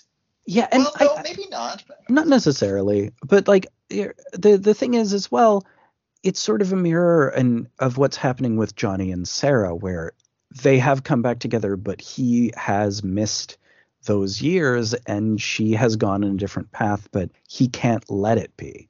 hmm hmm I, I do appreciate though that he also doesn't blame her for her decision. Yeah, uh, he he's Uh, a very reasonable person. A lot of these kinds of stories have the person be like, "You turned your back on me." It's like, dude, it's been five years. Like, yeah, I'm sorry that sucks, but it's been five years. Actually, um, oh, the Tom Hanks Island movie has that. Castaway. Yeah. It's like, well, you cheated on me with a volleyball. That was Wilson. That was different. That, I that feel like- happen. I feel like Castaway was pretty mild about it too, though. I, I think it was I more don't just remember it that well. I cried over the volleyball. Yeah, I, I don't think it was all that bad about it. I, I my recollection is that he comes back and he's hurt, but it's still a thing where it's like, well, I guess I understand. You know, I was gone for a really long time, Yeah. and he just sort of develops his own life. Uh, that that's the whole weird part of that movie, where it goes on for a surprisingly long time after he gets back to Actually, society. Yeah. Yeah. Um, and I don't remember much of that at all. I just remember the island stuff. It goes on for a while. I watched it a few years ago. It's decent. It's a fine movie. Yeah. So, yeah, he he decides to give, or people are asking about this power because, of course, rumors spread fast in uh, small town America, and people are hearing about how she knew to go to the house because of this vision. Right. So So- this is Castle Rock, Maine, of course. You know, Yeah. Stephen King location. Small town, Maine, Castle Rock, where all of his movies take place, where all of his books take place. Uh, this one, some of it, Oh, true, true, true. it true. passes through, uh, and they're all interrelated. Uh, this one, Cujo, is a sequel to this. That's crazy. When you told me that, I was like, no, you must be making that up. Yeah, but that- sure, that's of course, you're not. that is a weird element of it. So that that's what we go into right now because we start with the Castle Rock killer storyline because the sheriff comes to talk to him. Yeah, yeah. Um, well, we have the. Press Oh right, first we have conference the press conference with that fucking turd. The fucking turd, who I thought I thought he was a reporter. I didn't realize he was a hired goon. Oh, he's so obviously a hired goon because he's clearly just a shill. He he's there to promote his candidate and not there to ask any actual questions. I, I got the shill part, just not like the the goon part of the goonness. Right. Uh, but yeah, he's like saying like, "Hey, do you do you think with your power, do you think uh, Greg Stillson's going to win the election?" And of course, Walken's like, "Fucking Stillson, who? What election? I, I've literally been awake for twelve hours, man. I I haven't followed the current politics. Get out of here." And he's like, "Well, how about a demonstration of your power?" He's like, "No, I don't want to. How about a demonstration?" And he like goes up and like manhandles him. And Walken's like, "You want to know how your sister killed herself?" And the dude starts freaking out, like, "I can't believe you just what what the fuck are you doing? Demonstrating your powers, you freak!" hmm And oh man, like, I, I hate this guy. It's like he did exactly what you wanted him to do, and you didn't like what you heard. Because he didn't believe him. Uh, Yeah. Obviously, the the point is that he didn't think he was for real, and he came in and he was very surprised to learn that this is a real thing, and it fucked up fucked him up. Uh, he Actually- becomes his enemy here because he realizes like this guy knows shit about me. Yeah. It's it's interesting. We don't actually find out anything about the sister or anything about that. That yeah, like Well, because this is heavily cut back. All of this is in the book. Oh, okay. All of this has like way more in the book. Everything that's hinted at, there's like a whole chapter of the book on it, right? Oh, okay, okay. This is how Stephen King works. Uh, Well, like, yeah. The Shining. You know, in, in The Shining, you have all of those characters in the party at the end where you just see the ghosts doing weird things. All Yeah. of those characters have an entire storyline in the book. oh, Like uh, the the character, like the the people in the fursuit getting the blowjob. Both of those characters have names and whole stories. the Shining. wow. Yeah. Reminds me of like what the fans have done with Star Wars. Yeah, well, it, it, except it's the other direction. Except Like all the- of that it's stuff was cut out. Yeah. Well, uh, I do think it's better without some of this stuff. This could have very easily been a bloated movie, but it wasn't. It's it's really good. I like I really love this movie actually. Yeah, I mean that's the point. It's it's very well edited down. It's it's a it's a good adaptation because it has all of the elements. Like it doesn't lose anything. It just hints at these things. They're still Mhm. there, and if you know the story, you can fill in those gaps. But you don't need them to be explicitly in every part of the movie. Like you don't need to have all of it. Yeah, yeah. Um, yeah, but the important thing about the press conference is that the mother is watching it. And she has a fucking heart attack and drops dead. Yeah, she she fucking drops dead because she is so freaked out by the by her son's new powers. Well, Cannot hand, yeah. I mean, It's- it's, it's a hard thing to handle, especially when you're that religious. Yeah, it seems diabolical. It, it seems like he has uh, an evil power. Yeah, because like this guy's freaked out this guy is like a christian conservative pundit dude who uh, obviously is supporting this guy who i think she supports as well. Oh, it kind of stands to reason that she would. She i know would. in the other versions she does. So the uh the, that he has this frightening ability that uh is very intense and you know seems to have come from nowhere. I mean that's Yeah. very frightening. That is a dangerous thing. And he gets like super intense when he's using the ability too. He gets he gets really walkeny intense.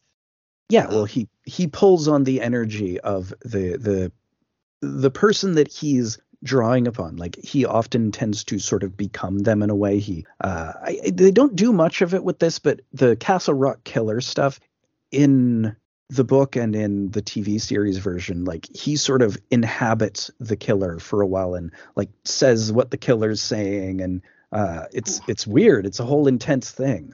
Yeah, that would be that'd be interesting. That whole thing with the mother, that was the price for saving the little girl. He had to lose his mother and basically become a local celebrity, which you don't want in the wrong ways. Yeah, he starts getting fan mail. Everybody wants him to solve their problems. Yeah. Now, now we've got the Castle Rock killer. Yes, Bannerman, George Bannerman, played by Tom Skerritt, who rules. Uh, you know him from Alien. oh shit, okay. No, he's he's the captain on, Yeah. on- on the main the original Nostromo. Oh, okay, cool. Uh, he actually reminds me of, or rather, the sheriff from Stranger Things reminds me of him.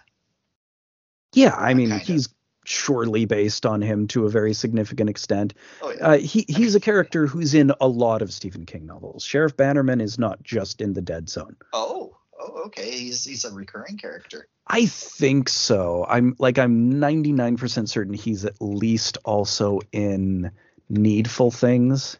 Okay. Oh, and he's definitely in Cujo because that's a continuing story. right, right. Bannerman's like tracking the serial killer for three years or whatever, but he's got nothing. No leads, no. There's a very good reason he has no leads. Turns out. But yeah, he's got nothing. He's getting nowhere, and he's like, "I'm at the end of my rope. I'm just gonna ask this fucking psychic and see what happens." And the deputy's like, "Dude, don't do this." Right. It's a hail mary, but he's like, ah, It's what could it hurt? Of time. He's like, "Yeah, it's a waste of time, but I got nothing else." Right. And of course, it turns out that the deputy is the killer. And it's kind of obvious pretty fast.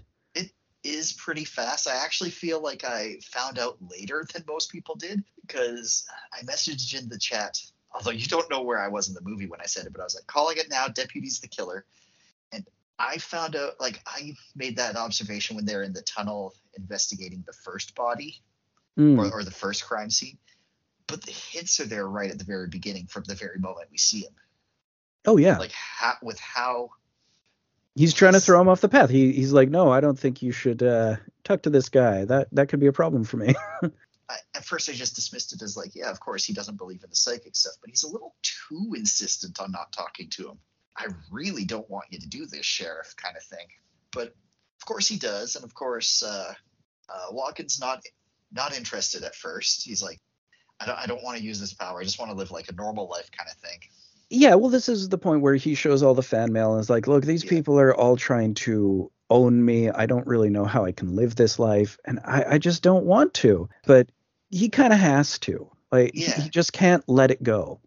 Yeah, um, I, I do like how the sheriff is just like, look, I get it, I, I understand, but if you change your mind, like he's not pushy about it, and, and I appreciate that because you know I, I get so tired of like all the same stuff, like the pushy. No, you gotta do this.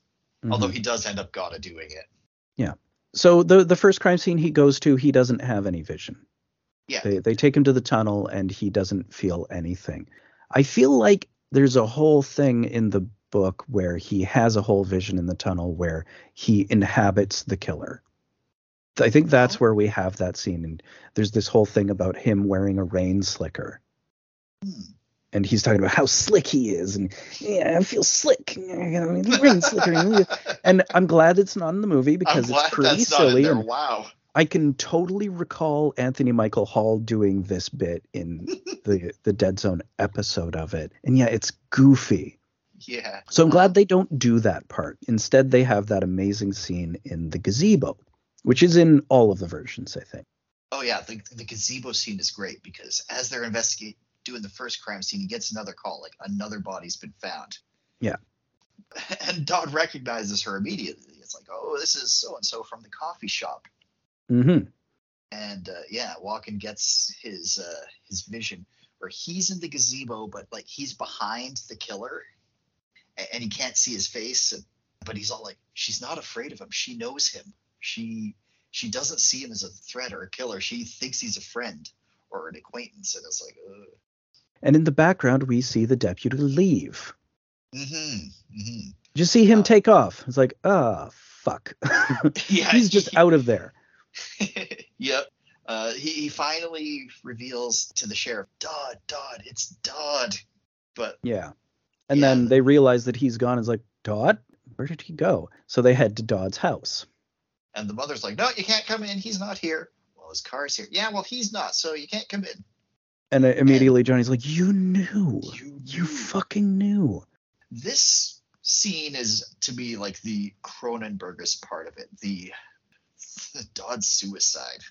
Yeah, that's really fucking crazy the way he does it. It doesn't really make physical sense the way No, it but- looks ultimately, but he puts the scissors on the edge of the bathtub and just fucking rams his head into them.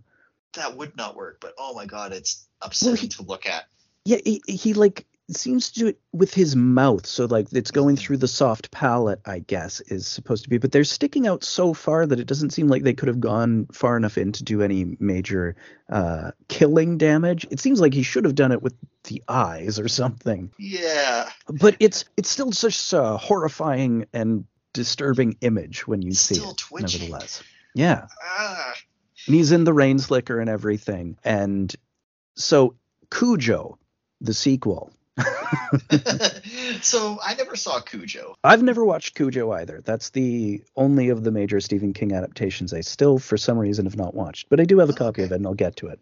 Okay. But I've read the book. Right. And the thing is, uh, the soul of Dodd inhabits a bat, and the Okay. bat bites the dog and then transfers the soul of Dodd to the dog. So the bat gives the dog rabies and also the soul of Dodd, and then Dodd, you know, ha- goes on a killing rampage as the dog.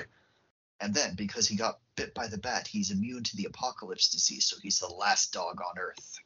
Yeah.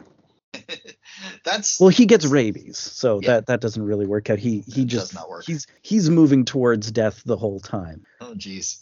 That's that's so It's weird. Yeah, you, you'd never think that Cujo was secretly about a cop who was a serial killer who killed himself and then his ghost is in the dog. You never know that because it's in a different movie, different book. Mhm. that's ridiculous. I love it. It's so crazy.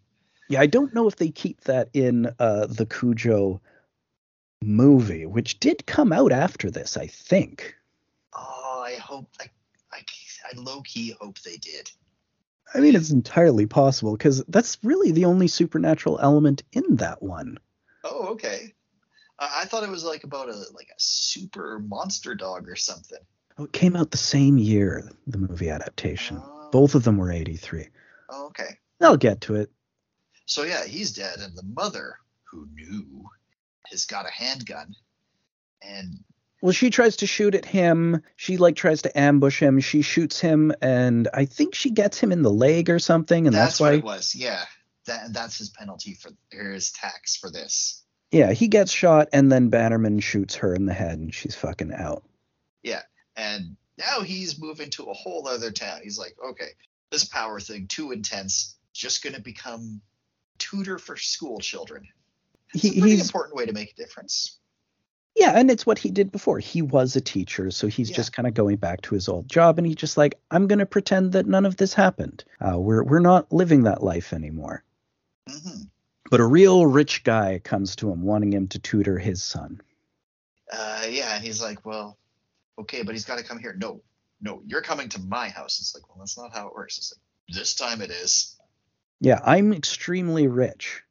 Uh, and the the guy is super rich. When he Yeah. first goes to the house, he encounters Oh my god, Martin Sheen, appearance. this fucking incredible scenery chewing performance that I oh I love this because like it's so over the top, but it's also completely real. There are absolutely real dangerous people who are just like this. Well, it's interesting. He's kind of playing Reagan. He's doing the the big charismatic, superficial, big actor. You know, uh, classic. You know, he he he's also got a sports background. He's just a regular Joe, but there's this Yeah. weirdness behind him. There's something fucked up behind him. Yeah, he he he doesn't feel sincere at all, which of No, course he isn't. completely superficial. But like yeah he's got like all his campaign posters are him with a construction helmet. Like hey i'm a working man just like you. Yeah, which is totally false. oh yeah totally. And, and he's telling this story about how his other candidate his opponent was supposedly allegedly i'm sure this allegedly handing out money. And he's like well what you do is you uh, just take that money and get more if you can and then just milk him for all the money he's got and then when you go to the voting box you vote for whoever you want to anyway Yeah, you vote your conscience. Uh, and and he's and I won that district. Rah, rah, rah. And then when he goes to shake Johnny's hand on the way out, he hits him with a campaign button in between. Yeah, So they don't actually they don't shake hands, Yeah. which is an interesting thing because Sheen would have no way of knowing who this guy is. He just Yeah, no, that's just, just what he does. Yeah, it's his glad handing. You know, he's always on the grind. Yep, he is always looking for those votes. And like that Stuart guy, uh, J- Roger Stuart is the guy who's hired him, and he's like, yeah, that guy's a fucking fake. Watch out for that fake. guy. He's dangerous. I mean, you got to keep him close, but that guy is dangerous, and I just want to keep an eye on him. Like, don't vote for that guy. Yeah, but you know what? If he does win, and he could, I want to. I want to make sure he remembers I was on his side. Yeah, I mean, he's a rich guy. He he's playing both sides of it, and he's really rich, rich enough to like start his own hockey team if he wants to. I got all your friends for this hockey team. I don't have friends, Dad. That's why I hired this tutor. Yeah, well, I, I hired some friends for a hockey game. Oh my god, that's what he fucking did. That's Yeah. literally what he did. Wow, yeah. Holy shit. It doesn't work out well for those kids. No, it doesn't. Uh, yeah, so so the kid, Chris, not actually that weird. He just, you know, Normal just a kid. quiet, normal kid. Probably He just has a rich on. dad, and he he's sort of awkward. He's probably someone who, because of his very wealthy upbringing, doesn't entirely fit in with everyday kids. Because he seems to just be going to a normal school. Yeah, yeah. Walken's good with his character's good with kids. He he knows this kid's deal right away. He's like, yeah, you're a good kid. You're smart. I know how to get through to you. Well, he's a teacher. He's done this Yeah. before. He's he's yeah. totally uh, capable, and uh, it, it's interesting that the dad is not a bad guy. The dad No. is just obviously incapable of communicating with his son. Like he just does not have the capability of relating to him. Yeah, He- so it's just not a skill he has. Yeah. Like the dad's happy that the kid is having a good time with Walken, and like he's getting out. His like, I'm. At first, he's really glad that he hired him. Then Walken has his vision. Right. So he he is planning to do this thing where he's going to uh, have a hockey game on this frozen lake near their house, and he's set up all these me- all these nets. He's got he's bought uniforms, like complete gear. He's Yeah, he's he kitted out an entire team. This league, Yeah. or yeah, a team rather, out of nowhere for his kid, which, uh, you know, it's not really what the kid would be into anyways. But says No. in in so in the TV series, this kid is a whole character, and there's this whole arc with this kid. Uh, it's the older brother from Malcolm in the Middle, "Oh, like the older older brother. the the one who went to boarding school." The, the one who's in military school. Yeah, he's Yeah. the hockey player and he's really into hockey and he's the one who's like, "No, I want to play the game." Okay. And he and Johnny has to like try and talk him out of it and he's really like against it and stuff. It's a whole different drama where it's not the dad Mm. or it's partly Oh. the dad because like Mm. they're really serious hockey dads because like it's Oh yeah. Oh yeah. Well, I mean, it's The Northeast it's and stuff. Yeah. Or whatever, whatever it is. I'm sorry, I don't know. But yeah, yeah. So like, so yeah, Walken like goes up to the dad. He's like, "Look, you got to call it off. Ice is gonna break. the ice. It's gonna, It's gonna break. break. Yeah, of course he has to do it like super intense. This is the most famous line in the movie.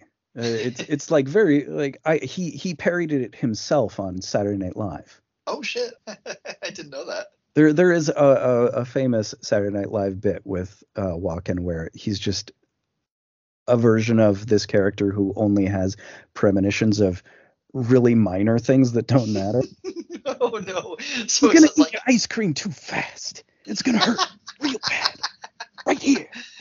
I'm just a, I don't know how it actually is, but I'm just like imagining like an ice sculpture. And it's like the ice is gonna break. Yeah, I can't remember. That that's the one that it's the eating ice cream too fast one that really sticks in my mind. But great bit. Uh, yeah, yeah. So it's So the ice is gonna break. the ice is gonna break. It seems like he got through to the dad, but it turns out he didn't, and the dad just agreed to call it off to get rid of Walken. Yeah, and he fires him too. Yeah, he fires him. Yeah, He's because like, "Don't you know who I am?" It's like, "Yes, I did. I'm I'm not gonna hire some random stranger without doing a background check, but I'm still not gonna believe you." yeah, that's crazy. I I thought all of that bullshit was in the past. I don't want to deal with this, and uh, he kind of convincingly uh, says that he's not going to do it, and the kid Yeah. thinks so too. And then like yeah, the kid's like, in his room later, and he's like, "Well, are you ready to go play hockey?" And the kid's like, "What?" I thought you called it off. It's like, no.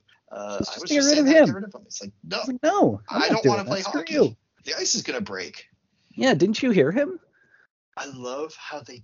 Oh my god, I love how they like have the vision manifest itself. He just sees a headline the next day of two children drowned, and then we just cut to the dad like just sitting in his chair, just silent, staring. Yeah. And this one again, it doesn't cost him except it costs him his job. Like Yeah. he he is able to change it in as much as Chris lives, Mhm. but all these other kids die and so it, it, it it's not as big of a cost and he just loses his job and his connection with this person he saved. Yeah, I appreciate that the dad had the decency to not be a dick about it and like accept that there's there's so much in that silent stare. He understands that those two kids drowning was still his fault. Yeah, he he knows it's his fault. He he is very aware of what he brought upon himself. Yeah. And then we Let's head check to it- part three of the film. Yeah, let's check in on uh, Greg Stillson because it's uh, the camp. The election's just around the corner, but uh oh, sounds like somebody might. Sounds like a newspaper ri- might run a news article. Can't That's have so weird. That that scene is just like so antiquated now. That seems just oh you're you're not gonna run that article like who, they would not care. Who would care about an article now? Like it's just well our, uh, we'll tell our base that that's bullshit. Yeah, it's just And like, that'll whatever, work. Run the article. We'll even agree with it, and they love us for this shit. But one of the things that I really love in this bit is where the the campaign guy comes to his door and he's like, "Do you know about Greg Stillson?" And he like, uh, yeah, and he gestures behind him, and there's this huge Stillson billboard directly across from his house, staring at him. Huge like, doesn't begin to oh, yeah. it. well, it's Like- just like his face staring at Johnny's house, which again, like, sort of. If, if this were the whole movie and it were just this part, it is entirely a movie about this guy who becomes obsessed with a bad politician and becomes an assassin. And it's a movie where it's like, but he's right. Mm-hmm. Because because he has even if he were wrong, he would have motivation to go after this guy because this politician sort of kind of in a way took his girlfriend. Yeah, although she's kind of not totally She's taken. not into. it. She's I there, there is that scene. I, mean, I think we've kind of skated past Oh, it. we did the scene it. where she comes to his house and the two of them have sex with the kid in the other room. yeah, just the one time, and it's like, yeah, well, this is never going to happen again. Can't do that again. Uh, in the TV show, I feel like they end up being a couple again, or they they have an ongoing thing, and uh, I can't remember. Like I feel like they have no association with the politician in that version Oh, okay. because I think it's the mom who does instead. Right, right. But it's I- think it's years. I, yeah. Oh, this is good. It it really I streamlines like the things. it it's, it's it's very clever. yeah, like especially the way she just walks up to his house and is like, "Oh, hi, Johnny," Right, because she doesn't know he lives here because he's moved. and he doesn't know that she's married to the Stillson guy. Yeah. Yeah, so like it's like, hey, It's like, Hey, oh, Stillson guy, I- that sucks. Now I'm Yeah. really glad I slept with you. uh, yeah, Cuck this asshole. yeah. So we've got like we've got all these scenes of like Stillson speeches. Uh, I represent, I represent the rich man, the poor man, the man, the woman, uh, every every single American. I don't care about Democrats or Republicans. I'm here for everybody. right, But he's, third party, which is, yeah, he's is third party, interesting. which Now he would definitely run Republican. you would definitely. I mean, there's so many Greg Stillsons in the Republican Party right now. But- so there's the part where he has the rally like directly across the street from Johnny's house, right? hmm hmm I I love how he's he's basically bullying the election base into volunteering. What are you doing here? You don't have jobs. You should be working. But if you're not working, you should be volunteering for me. It's a populist. That's this is how populists work. It's it's a very very realistic depiction of one. Like this, this is just classic populism. Everything he does. it's just amazing. Like if I had seen this, if I had been old enough to see this movie when it came out, I would have thought that this was an over-the-top cartoon caricature. This is so real. I remember recognizing it as kind of eerily real when I saw this in the 90s as a kid because I was one of those kids who watched too much TV and knew way too much about what was going on with politics and was always weirded out by all of because I mean I was also reading these books. I had read Oh yeah. this book and seen all of uh, Stephen King's uh, terror about the fucking evangelical thing to Oh. come. Whereas I got all my politics from Jay Leno Tonight Show, and that's a bad place to get it from. I mean, uh, Jay Leno is sort of the perfect boomer icon. He really is. He so is. All, by all accounts, a really nice guy in real life, though. Oh, sure. I mean, just he But- he is the perfect icon for the humor and just eh, oh, Yeah, that, that Oh, delivery. Yeah, They spelled something wrong in the headline in the newspaper, and I'm gonna laugh at them for it. yeah, yeah. Yeah, I mean, like I, I've also seen some of his movies, and they stink. Like, Jay the- Leno's in movies. oh, there's one where there's this movie called Collision Course that's a buddy cop comedy with him and Pat Morita. Oh, it sucks. fuck? It's fucking embarrassing. It's really Oh. racist, as I Oh recall. It has a lot of bad stereotypes. Yeah. There is one movie called American Hot Wax where he's like a 50s radio DJ that was kind of fun. Okay. I mean, Leno was in movies and was a comedian for years before he was on The Tonight Show. I didn't know that. I, I had mm. no idea where he came from because I, It was a whole I- battle for the Tonight Show position. Like that was huge. He's the one who took over from Johnny Carson, and like everybody wanted it. It was a big battle between him and Letterman at the time. Oh, whoa, interesting. I, I didn't know any of this. Holy shit. Oh yeah, there's a whole book about it called The Late Show. Great book. Interesting. Yeah, so So we're at the the rally across the from the rally. house. Yes, the rally across from the house. He uh, decides. Is it here where he shakes his hand? I think This it is where he's finally like he battles through the crowd and he's waiting in the crowd lurking so that as he's going through shaking hands he'll be able to finally get a grip on him. And in the book, it's it's one of my favorite bits in the book is he kind of has this thought that like, well, you know, if I'm going to use this power, the best way to use the power is to make sure that the people who are being elected are people who should be. So he goes around shaking hands of people who are running for office everywhere. I love That's that his whole thing. idea. Yeah. That's And so then cool. I'm it's so finally he yeah, he gets to Stillson and he has the vision. This Let's vision. talk about the vision. We've got old. They aged him up. I think they did a really good job aging up uh, him and the goon. In Martin. Sheen he ages like- up really good. Like he looks like old Martin Sheen. Yeah. Whereas whereas he's like, like, so young in this movie. That's the thing. I think Martin Sheen is just someone who ages up really well. Like he he's a guy who who looks old when he was in his 30s and you can make him look like a 60-year-old cuz he's got just an old angry face.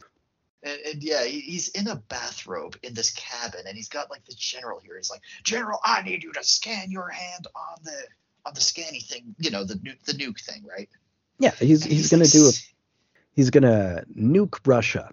Yeah, he's like, ah, I was sent here. Oh, is it Russia? I I wasn't sure if it was actually specified where in the movie. I don't I think it's it. directly specified, but I think Well, it's heavily implied because it's else is it gonna be? 1983. Yeah, you're right. Yeah. Who else is it going to be? Uh, but yeah, he's like, I was sent here by God to do this thing, and this is God's will. And then he's like talking about like how he was chosen, and then eventually the general's like, No, if you don't put your hand on that thing, I'm going to take your hand off, and I'm going to put it on that thing. Yeah, he, he will kill him to to pull this off, and ultimately it results in them firing nukes and starting World War III. There was a diplomatic solution. Now them missiles are flying now. Too late. Yeah, it's him having this apocalyptic vision of him being this figure of power that should not be there because he is someone who's prone to having religious visions and you don't want someone who's prone to having religious visions in charge of government with all of this firepower Uh, one th- one thing I've heard, I don't know who originally said it. Anyone who wants to be in power should not be. yeah. But the, you know the, there's only so much you can do. There has to be someone. Someone has to. You're right, and and if you force someone to do it against their will, even if they're qualified, it's a bad idea. it's also bad yeah. It's just you know people shouldn't have that much unilateral power is one of the big deals. But uh the, the vision is just super cool. And i like that it's far in the future because he's just running for senate right now. This is like a long game for him Yeah, this this has got to be like 20 plus years. Right. And it's more compressed in the TV show, but it makes more sense as well because politics had also accelerated and the the populist third party candidate was already a thing. Like Ross Perot had come and oh, gone Oh, by the time the. TV series started. And I guess yeah, Bernie Sanders started as a third party. He's not he's not even really a Democrat. I guess so. I think he is now. I mean, he is, he is, but like, don't not according to the Democrats, but that's a whole other thing. Uh, but yeah, so after having this vision, this is when he goes to the doctor and he's like, If you Would you have killed back- Hitler? If you could go back in time, knowing what you know now, would you kill Hitler? And he's like, no, I don't know like where this is going, but Yes. yes. And then I was like, wow, that was really easy. And then he says something like, I think it's in Hebrew. Uh, I don't, I, can't don't remember. catch what he says, but I think it's in Hebrew. And I'm like, oh. And it's at this point that I clicked. I don't know why it didn't click before. That it's like it's World War II. Oh, you didn't get separated that. from his mother. I didn't Yeah. get that. I was thought it was because I didn't realize that like the timelines and stuff. I was like, a war. Oh, yeah, it's very explicit in the book. I think he's mentioned as like I think they even mention him having uh, a number uh, tattooed on his wrist uh, as the doctor, like him being from a concentration camp or something. I, yeah, I had a when I was young. I had an elderly uh, Polish neighbor Hmm, had yeah, escaped. yeah. Uh, I didn't ask him about it ever. No, No, I mean, you you would have heard horrible things. Uh, I. I I've I've studied it heavily. But yeah, yeah, I, I didn't hear anything. But I was like, my parents were like, yeah, don't ask him about that. Just don't do it. See, this is another thing that like I was too, I, I was way too ahead of things. I read Maus. Are you familiar with Maus? Vaguely, I haven't read it, but oh, is that one of the ones that's recently been banned? It's been banned various times. It's a thing that happens a lot. The, they, Uh, one of the ones Art they went to Spiegelman- Yeah, Art Spiegelman talks about that quite a bit, and he he's a real advocate for uh, uh, the non-banning of books, like to talking about why books are banned and the the the dangers behind it. Uh, so uh, Spiegelman did Maus. Uh, so Maus is uh, a comic book or graphic novel where the Jewish are portrayed as mice and the Nazis are portrayed as cats in World War II, and it's his own uh, it- it's the story of his dad.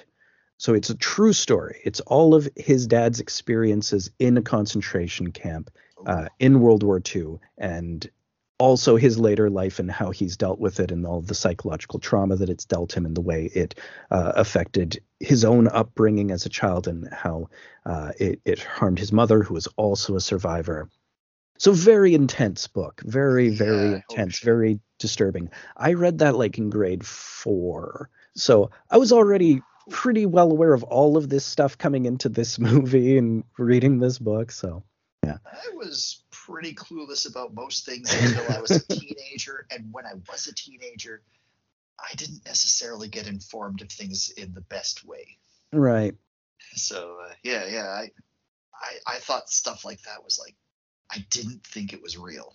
Right. I, I, I, I, I was precocious. Uh, uh, mostly good, I guess, but uh, it, it hasn't made me the most uh, stable individual, I guess. That's fair. That's fair.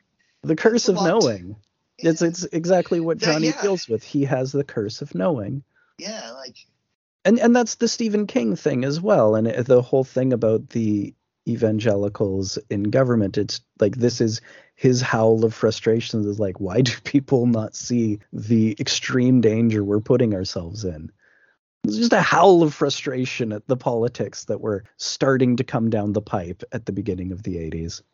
Yeah, so uh, Walken devises a plan, and at the time, I'm thinking it's not a very good plan because his plan is he's going to uh, go into the the place where he's having the rally, assassinate with him with a rifle, and I'm like, how good are you with the rifle there, Walken?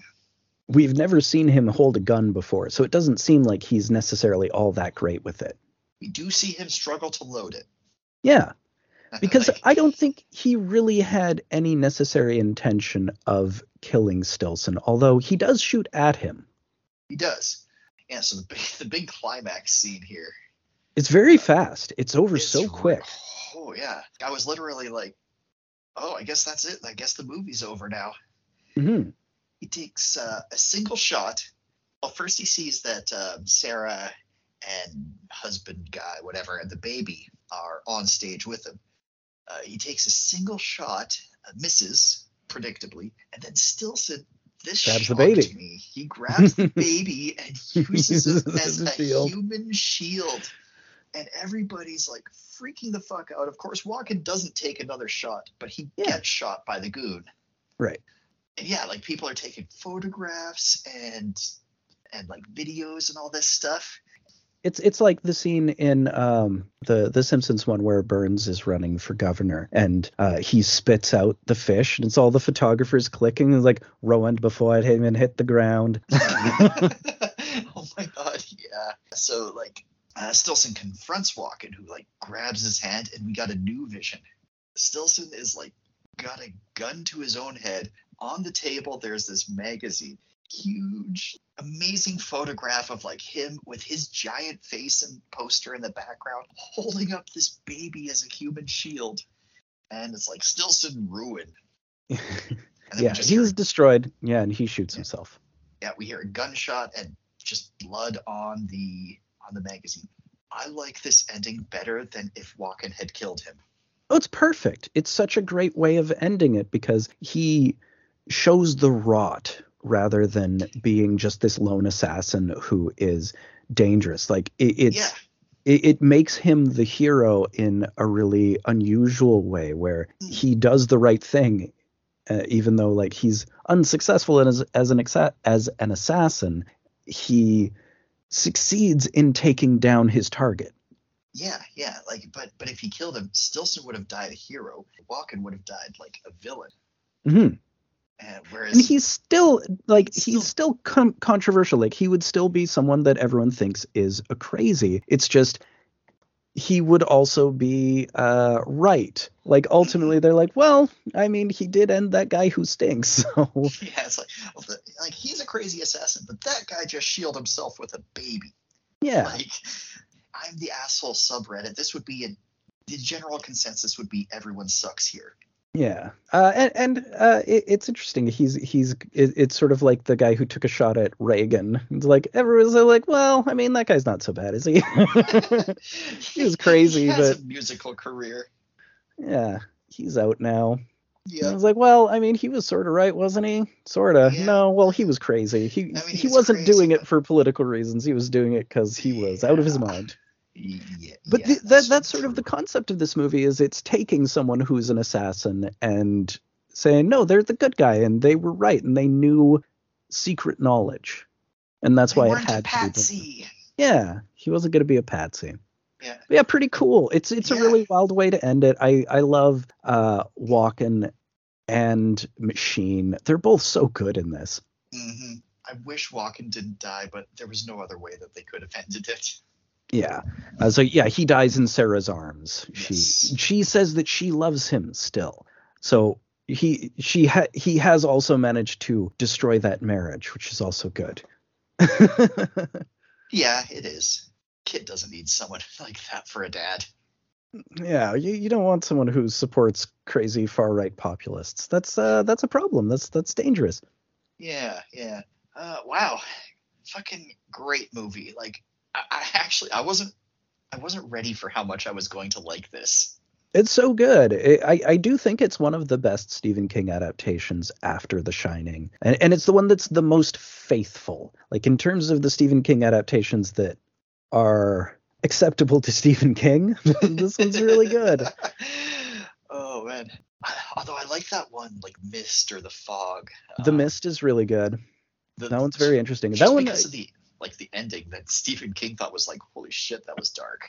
Right. And that's another one that's about evangelicals too. Very heavily too. both in the book and in the movie because there's that one character who kind of ruins everything for everyone when they're trapped in the supermarket mm-hmm. who's super religious. Yeah. Right, right. Like it's a stick that he's been beating for 40 50 years now and uh, i mean he still is and he's right. Well he's right. He I mean, he's, he's going up get he's going against friggin elon musk now. That was the funniest thing. Like it's it's a funny time for us to be talking about this one because it's right after stephen king dictated the price of the blue check before it went under. It was supposed to be 20 bucks and stephen king's like no you should be paying me and elon's like would you pay eight bucks and so eight bucks became the price because Stephen King was like, "Hey, fuck you." of course, funny. That's so funny. Uh, uh, and yeah. yeah. but since we're we're at the point, of course, now where uh, the blue check has been eliminated and it's just uh, the whole thing's going down the tubes. Interesting period of time right now, but I I feel weirdly sad because while Twitter is a cesspool, it's a cesspool that had some value, and now it has no value. It is valueless. I was never really a fan, but it's I, I super valueless now. Uh, yeah, then Yeah, no, I mean there were some now. fun accounts. I there there were lots of fun accounts that I follow and still follow if I ever open it again. I I haven't in some time. Twitter's where we got dril.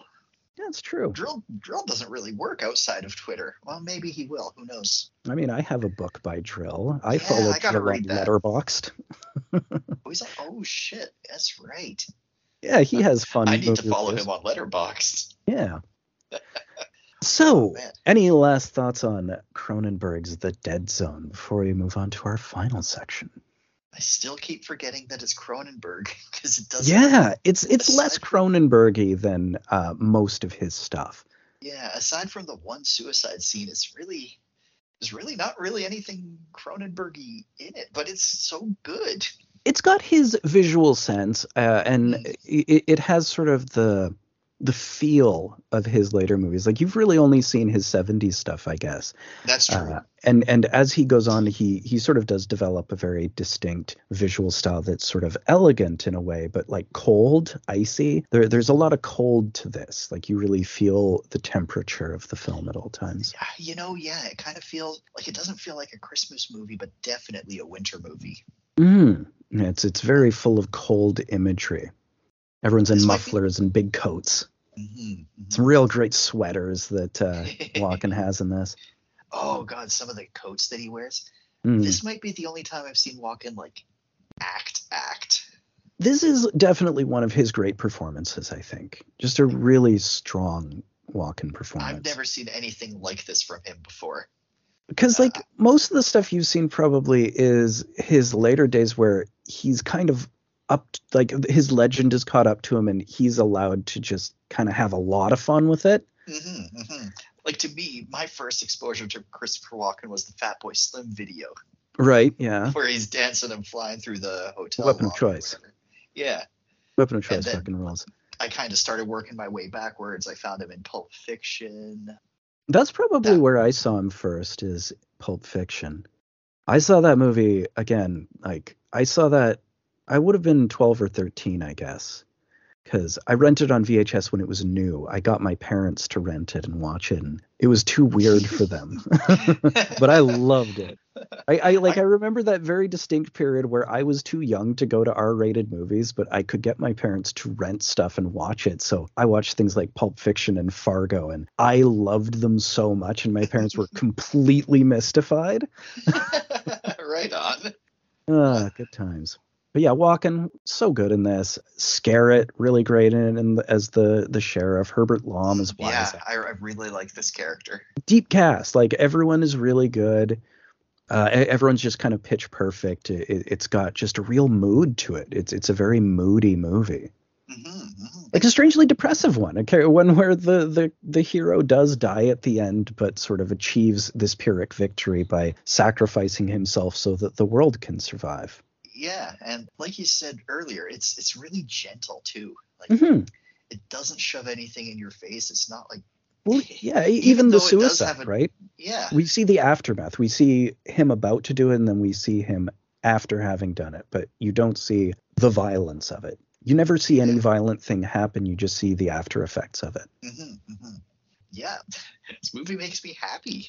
It's weirdly watchable. cozy. Breezes breezes through. I normally can't sit through a two hour movie without having to take a break, but I did this one in one sitting. Yeah, it, it's it's a strangely cozy one. Uh, I, I it's it's like the Stephen King or the uh, the the Stanley Kubrick stuff we've talked about, where just the spaces in it are strangely comforting, even though what's happening in them isn't. Mm, yeah, yeah. Actually, yeah. The, the some of the Kubrick movies are other ones where I've. Oh no, I had to take a break watching Space Odyssey because I had to get really Get high before the fucking fucking. But that's bit. different, and That's also different. that's way longer. That movie's like two and a half hours.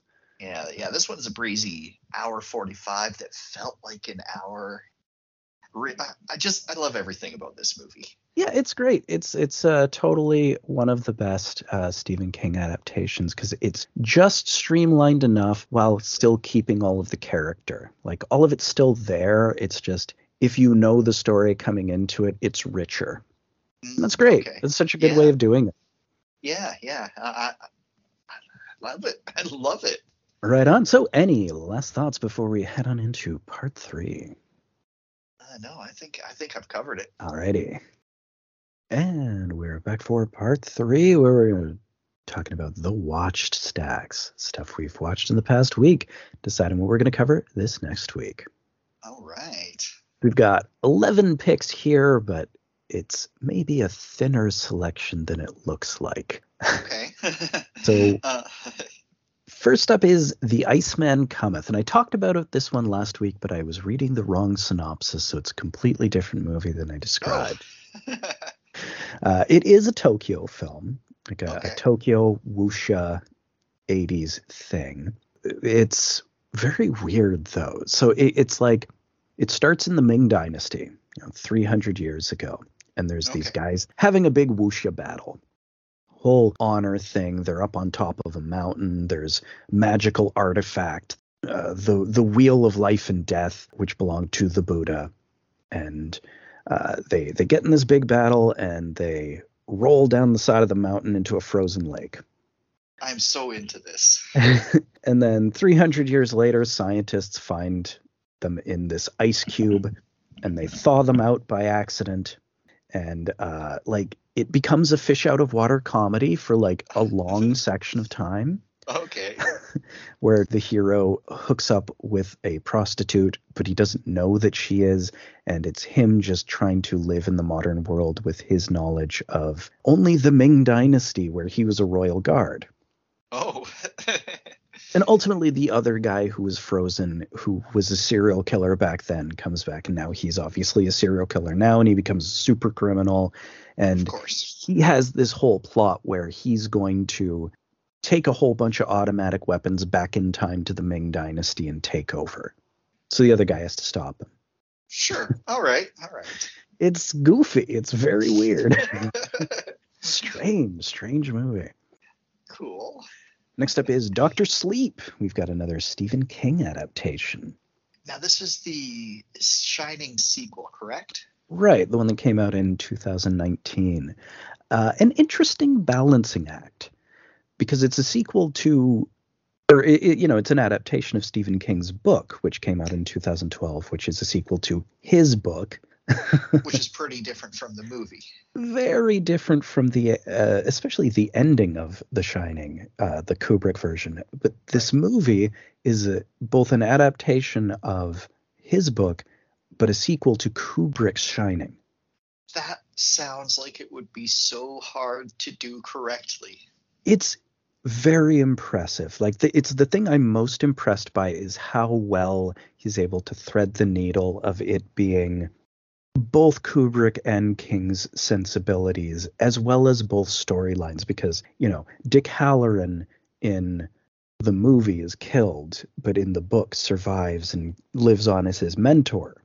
Okay. So they have to bridge that gap. Uh, obviously, at the be- at the end of Stephen King's novel, the hotel is destroyed, but in the movie it isn't, and it's still Yeah. there. So you know, you, you you got a lot of things to sort of bridge gaps, and How also would- just stylistically. okay. But it's I'm, I'm just trying to imagine how you could even do that. Well, it one of the big things is it there's a huge gap of time. So Okay. it, it's it's more a movie about addiction, and it's kind of reflecting it, it's it's Danny's story from the trauma he's received and Oh. him becoming an addict. So Okay, so the, the, that other stuff would be less important. right, so he becomes an alcoholic to deal with both the trauma and his powers, which are Okay. horrifying to him. You know, much like uh, they're uh, uh, a nightmare for Walken in the Dead right? Zone. yeah, right? yeah. But ultimately, you know, he finally spends a lot of years in the wilderness and just denying his power. But ultimately, he ends up working as a ho- at a hospice, and he's Doctor Sleep. He knows when people are going to die, and he goes to comfort them.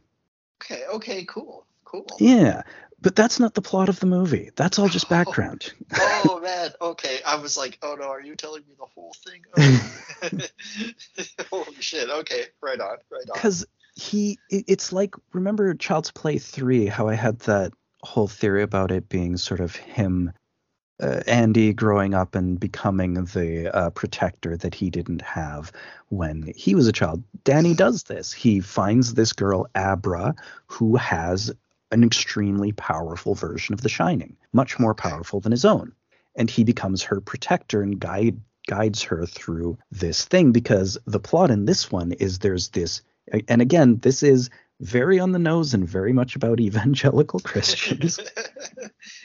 I'm starting to think like, Stephen King. It's a running theme. Cool. Yeah. Uh, there's this group of old money RVing vampires who Oh feed off young psychics exclusively and their thing is like they got to cause the most pain possible to get the most uh, juice out of these psychics so you know they're they're driving around they're you know just living off the young with their old money and just traveling around in a caravan uh, it's it's really on the nose. They're very wooey woo, you know. They're all very spiritual, and yeah, it's you know them setting traps for them and kind of dealing with the threat of them. Okay. It's it, you know it's, it's it's very good. It's quite a good movie. I don't totally love it, but it is uh, super well accomplished and it's a real mood. Like it, it's surprising how well it captures both the mood and style of Kubrick's The Shining, but kind of uh, really gets into the sadness of the trauma of it all and the just it, it- it's not afraid to be downbeat and slow. Okay. I'm interested. It's a good movie. I, Uh, I've heard mixed things about it online, but you're selling me on it. It's it's one that I think it, it initially people were sort of like, man, that's a really long, slow movie, but uh, the the reputation has uh, gradually increased, and there's a director's cut which is actually considerably longer and is better. Like it's just it, it fills in it. It, it just the pacing works better. You get a few more character moments that really develop everything. Okay. It's a good movie. Cool. Next up, we've got Bad Girls Go to Hell. Uh, I describe this as Doris Wishman's Lost Highway. so you remember Doris Wishman, right? I, I watched a bunch of her movies a little while back. oh, with the girl with the boobs. Chesty Morgan with That's the it. Double Agent 74, the 74 inch bust. Uh, this is an earlier movie. This is sort of the iconic Doris Wishman film. Okay. Uh, this one there's this housewife and she's a little dim all right. All right. and uh, her her husband goes away for the day and she's stuck at home and like we just watch her in her lingerie doing a real half-ass job cleaning the apartment for a really long time and then she goes out into the hall in her very skimpy lingerie and encounters the janitor who tries to sexually assault her but then you know a neighbor comes out so he takes off but then he leaves a note saying to come to his apartment. All and- right. for some reason she does. And then she's very surprised when he attacks her again. So she kills him. Surprise Pikachu face. yeah so she murders him. She kills him with an ashtray which is great. Cool. and then she figures well oh, there's there's no other way around it. I've killed a man. I have to go on the run. And she just goes on the run. And everywhere she goes she's she obliviously enters these situations of sexual menace. Oh. and then like you know it happens and then she, like she she moves into a new apartment and it, there's this recurring image of her leaving the apartment with a grim face wearing her same sailor suit with her two pieces of luggage. And like by the fifth time i was laughing my ass off. It's like uh lady you're not getting it. Uh uh it's it's weird because it, it it's also a loop. Like it, it it is actually a loop. Like she's a bad girl and she goes to hell so it's just her in in this loop of doing these making these stupid mistakes. Interesting. uh next up we've got the naked witch. Oh. this is uh documentary partially. Like the first 20 minutes are sort of documentary style like i don't really want to call it a documentary because it's all about how witches are totally real oh, right, right. Which of course. Like, yeah. no. like they, they have this whole background where they, like they do acknowledge that you know there were false accusations of witchery and stuff and uh, it was used as a tool of oppression but they're also like witches were totally real and they did all of these things and uh, ultimately the church got rid of them so we don't need to worry about them anymore there were witches at Peter's Rock, just not any of the ones who were accused and burned and all that. Yeah. So then it suddenly becomes a plot movie where this guy who's in college, he goes to visit a small town in Texas, and the, the, he's doing this report on small, uh, heavily Germanic towns in Texas that are like still speak German and have like classical uh, German architecture. Okay. And he's like, this is where witchcraft was in Texas, and you know, hundred years ago. So he goes looking for witches, and he he finds he, he stays at an inn, and it tells a story about a witch who was not really a witch. Like it's it's this weird. It, it's this same half thing where it's like well, there was this guy who accused her of being a witch, and then uh, he was like, because he was sleeping with her and he didn't want his wife to find out, so he called her a witch, and then they executed her. Right. As you did back then. Right. So they they put a stake in her and buried her in a shallow grave just outside behind the inn. So he goes out and digs it up and takes the stake out, obviously. Of course. And then obviously she's a naked witch. She rises up naked from the grave and she goes and kills some people. so it's not really a documentary. No, and it turns out like, yeah, I guess she was a witch, even though she wasn't a witch when they killed her for being a witch, but then she became a witch because of her vengeance, I guess. And then I don't know. well, if you're gonna treat me like a witch, I might as well be a witch. Right. And like it seems like you know, she kills four or five people and you know, she's doing all this stuff, but mostly it's just her doing interpretive dance. Like this movie's less than an hour long and it feels like it's two and a half. It's crazy. Next we got Violated. And so like it's it's it's a it's a proto slasher, but in 1953. Oh, okay. uh, made in New York on no budget, just zero budget. It's it's about you know uh, a mad uh, scalper who's you know finding uh, photographic models and scalping them, and okay. it's really obvious who's doing it right from the beginning. they they take a long time to get to it, but it's really obvious from the first time you meet the guy. And there's this one guy who's also a really obvious red herring, and they catch him or they like they arrest him, and then they just drop that thread entirely and go into the other guy being the killer. It's it's like you know it's really poor quality, uh, and and of course ultimately at the end you know it's brilliant police work that solves the case. Oh, like always. Yeah, yeah. Uh, next we've got the Ghosts of Hanley House.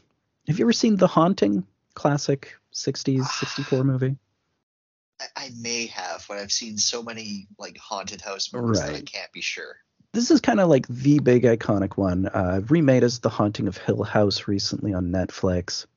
Okay. Uh, it, it, had uh, Russ Tamblyn in the original movie version. Dr. Jacoby on Twin Peaks. Yeah, yeah, and of course Al Adamson. Uh, right. Yeah. He's in he's in all sorts of Al Adamson movies. Yeah.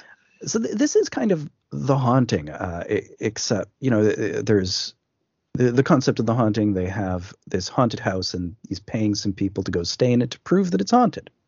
You know, right. basic concept right? Yeah. Simpsons did it. Yeah uh, much, much, there's much later. Yeah and this is that but like real real low budget and very sleepy.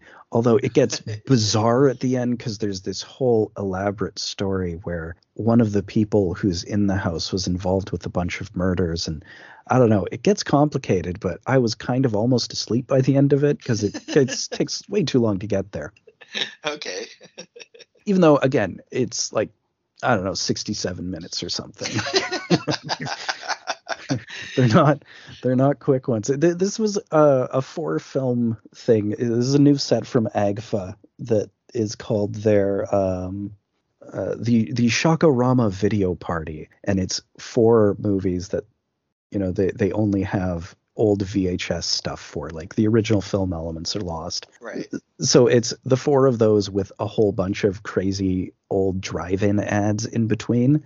Uh, so you know, it's a it's a good way to spend an afternoon. But each of these films is bad, outright fucking bad. Uh, so the last of them is Passion in the Sun, which is like a nudie cutie. Okay. Uh, I, I don't know if I've talked about nudie cuties on here before, have I? I, I think you have, but I don't recall. it's kind of like a precursor to pornography because uh, you couldn't have uh, anything hardcore at this time, but mm-hmm. you could have nudity if it were sort of tied into the plot, like it was set at a nudist camp or something. Right. Okay. Okay. So this one, uh, it's it's a chase sequence. oh yeah. um, the this lady gets pulled into a car like she's a burlesque dancer and she gets pulled into a car with these criminals and there's this briefcase and they have her in the briefcase and then she gets away and then she's running away with the briefcase and then there's people chasing her. And that's like 75 minutes. Like, most of the time she's like she has frequent stops where like she just gets completely undressed and sunbathes naked for a while. And sure. it's also intercut with all these burlesque show sequences where there's just stri- strippers doing stripping. Because like at the end of the movie the cops solve the case well they stumble upon the case being solved so they take credit for it and then they get the evening off so they go to a strip club and for some reason the movie is intercut with them being at the strip club at the end of the day after having succeeded. Weird movie. all right uh, next up is Death Brings Roses, which is uh, another extremely low budget film, uh, New Orleans crime drama. Not a lot happens. There's like this dude who comes to New Orleans. He's like on the run from a manslaughter charge, and he starts working for this dude, and then the guy gets killed by gangsters, and it turns out he's this key gangster himself and he's left his entire business to the guy and then everybody wants the business and wants to deal with all of it and it's very complicated but not a lot happens. All right. Uh, henny youngman is a major character in it. You know the famous comic take my wife please. Oh okay he's in it as himself, but like also as like a character involved in the story. There's a part where he says, "I don't talk to cops," which was amazing. Next up, we've got Eyes Wide Shut, the final Kubrick film. I've been meaning to watch this. It's like a very Lost Highway Christmas. okay. It's it's a dream it's based on a, a 20s novel called Traumnovelle, dream novel, dream story. And it's unclear how much of what happens is real and how much is imagined, how much it is in his head. And it's sort of all this weird sexual nightmare. So Tom Cruise and Nicole Kidman yeah. are this married couple, and they, they go to this party. And after they come back, they're, the two of them are smoking weed together and they get into a weird argument and she's just kind of having fun talking about sexual desire and it like blows his mind. He never realized that people had sexual desire. It's oh, like oh, wow. tom cruise understanding sexuality all of a sudden and it just shakes him. He, he has a whole existential crisis over it and he just goes out into the night and realizes that he's hot and that everyone wants him and it's like suddenly the world is so alive with sex that it's terrifying, but also he, he's totally obsessed and he just goes down this rabbit hole of perversion. this sounds amazing. The the amazing thing is it's just like you know, it's all sets, so it's very unreal, but it's nighttime in New York at Christmas, so there's just Christmas lights everywhere. Like the, the it's maybe the most beautiful looking Kubrick film because it's just Christmas lights all the time. That's saying something.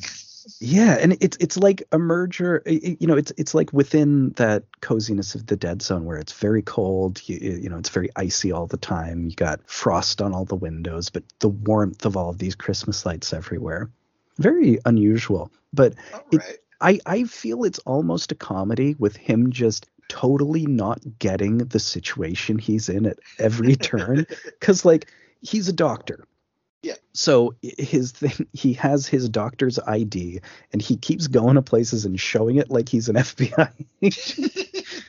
and it's like he's doing all these things that are sort of supposed to be clandestine. He's absolutely, you know, shocked Pikachu face when people just know everything he's done for the past day. Cause It's like, and you've been showing everyone your fucking ID. Are you kidding me? oh, gosh. Yeah, quite a thing. Uh, I mean, I don't love it as much as some of the other ones, and I know like this is one that's been really reclaimed since it came out because it was it was hated when it was new. Right. Uh, but I I really like it, but it is uh, one that I is still a little bit elusive for me. I don't love it the way I love, you know, The Shining or uh, 2001 or Clockwork Orange, you know. Mm-hmm. But it's great. It's it's really fucking weird. Uh, right next up, we've got uh, Helicopter Canada, which is the one where uh, it's from 1967, the Centennial. Mm-hmm. Oh, uh, okay, yeah, yeah. And they they put a Cinerama camera, you know, Cinerama, which is the curved screen, which is like three screens together, so super yeah. super wide. They attach one of those to a helicopter and just fly all the way across Canada to just show off classic Canadian scenery and stuff uh, the the narrator is sort of like you know lightly joking most of the time. Some of it's you know not not super current. Like there there's it opens with just a bunch of pasty white people on a beach and it says these are native Canadians. Like oh no they're not. That's not really. what no. Uh, but like the scenery is amazing. You know, it's just cool to see helicopter footage of all of Canada. Although they don't get to the island, they stop at Vancouver. I was like, oh come on, you're not going to come out to the capital of BC? Shit. There is a part with the Beatles. Okay because it's you know it's 1967 when right. or 66 I guess when they're filming it. So the Beatles were on one of their last tours, I imagine, and it's just a part where the helicopter's chasing after them and they're like waving out their car window and like, okay, weird. That that sounds so chill. It's great. Like I really enjoyed watching it, but I, I guess it would be tough to talk about. But the thing is, it's part of a set with also Buster Keaton Rides Again. So if we were to cover it, we would probably need to do both because both of them are less than an hour long. Okay. Uh, but Buster Keaton Rides Again is a documentary about the making of Keaton's very last movie, The Railroader. Oh, uh, yeah, which is also we included. Talked about this briefly, uh, right? Yeah, a while back. So in The Railroader, uh, Buster Keaton is in London and he's reading a newspaper that says "See Canada today." So he hops off a bridge and he swims across the ocean and he comes on the beach and the east coast. Okay, cool. And on the east coast, he sees one of those uh, CN railway speeders, like you know those little maintenance cars that ride on oh, the rails. Yeah, yeah. And he rides it all the way across Canada, encountering various things along the way. You know, just various mayhem. Sure. That that sounds actually that sounds really cool too it's pretty fun. It's it's like a 25 minute short, and uh, you know it's it's pretty fun. Uh, and then they did the making of documentary, which is also sort of a history of his life and how he grew up in vaudeville, and it, it's very warts and all. It's it's quite aware of how difficult to work with he can be and how mm-hmm. you know he's had problems in his past with alcoholism that sort of destroyed his career at various times. It's pretty frank about that stuff. But you know it's also showing that he's this incredible physical comedian who still in you know at the very end of his life because you know he died a year later i think he was dying of lung cancer at the time but he's still doing crazy railroad stunts. Like he, he's just into that shit. It's uh, the the thing that drives him that sounds really interesting That's pretty cool so those are our picks for this week uh, what do you think for our second feature well um you know, I'm uh, gosh, I, am really considering the uh, the Keaton helicopter combo. Hmm? Uh, any questions? Any any uh, thoughts on any of these that you'd like to clear up? Um, how now? You you described Eyes Wide Shut as more of a comedy. Like, would you say it's? Because I kind of want to move away from horror because this week because we've been doing it for like more than a month now. Yeah, Um, like probably six weeks. yeah, yeah. Not that there's anything wrong with that, but you know, yeah. So, like, would you say that Eyes Wide Shut falls into the horror category, or not really? Uh, I mean, it's sometimes described as an erotic thriller, I guess. Oh, okay. uh, okay. and it, like there there's sort of like it, it the the comedy is more inferred like it, it's another one of these where you don't you kind of have to get in a certain vibe to see the humor in it much like some of kubrick's other ones where it's not outright funny but you you kind of get a realization of the way this character is doing things and it becomes funny because you realize how absurd they are okay, okay, interesting. like I say, with him flashing his fucking doctor's badge or doctor's ID like it's a badge everywhere he goes. It's very funny to me. There's a scene where Alan Cumming is uh, bellhop, who is uh, he, he's like a gay desk clerk at a hotel who is obviously nakedly into Cruise, and he is just trying not to notice it.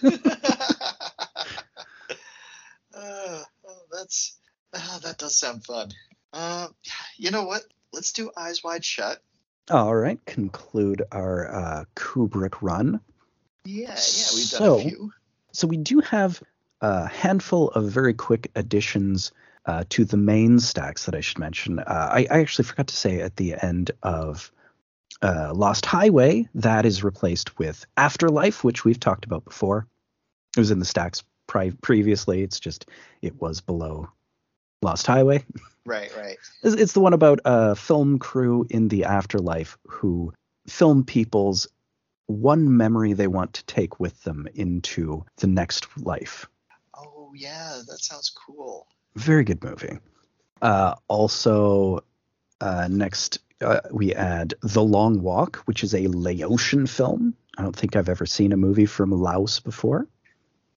I don't think I have either. Uh, it's it's a movie. It is a sort of a ghost story, but it, it's about this guy who finds a ghost of uh, a victim of like a road accident. Like he's walking down the road and he finds this ghost, but like the ghost can connect him in time with the death of his mother.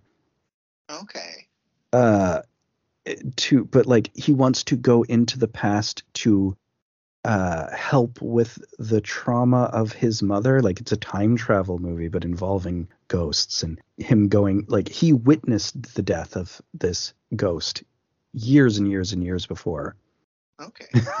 it, it sounds very complicated but i hear it's great right on. uh, also added is Blood Hunt. This is another one that was also previously in the stacks. It's with this doctor who moves to a small Spanish mountain town uh, where everybody is like talking about the hunt coming up and they're going to do something about all these, you know, druggies and reprobates and stuff. And, you know, actually genuinely building up to doing something dangerous about them. And of course, the last thing is Indecent Desires, which is the next Doris Wishman one. Ah. It's a Doris Wishman voodoo doll movie Oh, where someone finds a doll in a trash can and it turns out to be a voodoo doll. And uh, they're very sexually jealous of this person. So it turns into a whole thing. Cool. Cool. But we are picking this week from the inactive stacks because I finished the Kubrick movies. That's the last one in that stack was Eyes Wide Shut. All right. So what do you figure for our main pick next week? Well, I'm having a look through here, and I was originally thinking uh, it'd be fun to do legendary so bad it's good movie Samurai Cop, and I might still go in that direction. But I'm also thinking Mm, haven't done a western in quite some time. I don't think. it's true. It has been a while. I think the last one was. Ooh, I don't even know. I I think there's one Yeah. since Backlash, but I don't remember what. was the oh, what was that Raimi one called? The Quick and the Dead. Yeah, I think we did been- Backlash after that. Oh, was it? Okay, I okay. thought so. No, it, Okay, yeah, yeah. it was because I remember ca- comparing that character to Gene Hackman. Oh yeah, that's right. Yeah. Uh, the second Sartana movie would have been the most recent Western movie. Right. That was That is correct. ago. Yeah, that is the last one we did. I think you're correct. So uh, let's check in on our boy Clint, or the man who has no name. And So- uh, For a few dollars more. yeah, Second in the Man with No Name trilogy. This one I think is based on a Kurosawa. cool, cool. I like. I think all. I, I I- I think both of these two are. I think they're Yojimbo and Sanjuro is what they're based on. Right. Uh, yeah, it's it's a good one. I, I believe it has Lee Van Cleef. It's got Klaus Kinski as well. do do do do do do do do do do. Thankfully, we don't got none of that. I still can't believe. I can't believe it. They did Uh, that. That's that, that was bizarre. That was a real strange choice. The it, it really took me out of that one as much as I like the, I like I think I like that one a little more than you did, but it, it yeah, that was a big problem, the score. Weird. Okay, so next week, I guess, uh, we're covering for a few dollars more and Eyes Wide Shut, was it? Uh, yeah. Right on. Yes. Cool. That should be an interesting pair. Yeah. Ah, so any last thoughts before we close up for this week? Yeah. Um, you better watch out. You better not cry. You better not. I'm sorry. I'll stop. yeah. We we are getting close to Christmas time. It is mid-November now. Oh, Oh, oh wow. This this year flew by for me. We we may have to cover a Christmas movie. We did Silent Night Deadly Night last year. We may need to do number 2. I would love to do number two. 2 is fucking crazy. Although we are kind of doing a Christmas movie this next week cuz Eyes Wide Shut is basically a Christmas movie. Takes Yeah, place okay. at Christmas, covered in Christmas lights. Right, right, right. Hmm, well, how about that? All right. Well, uh, thanks everyone for listening. And uh, the ice It's gonna is break. going to break.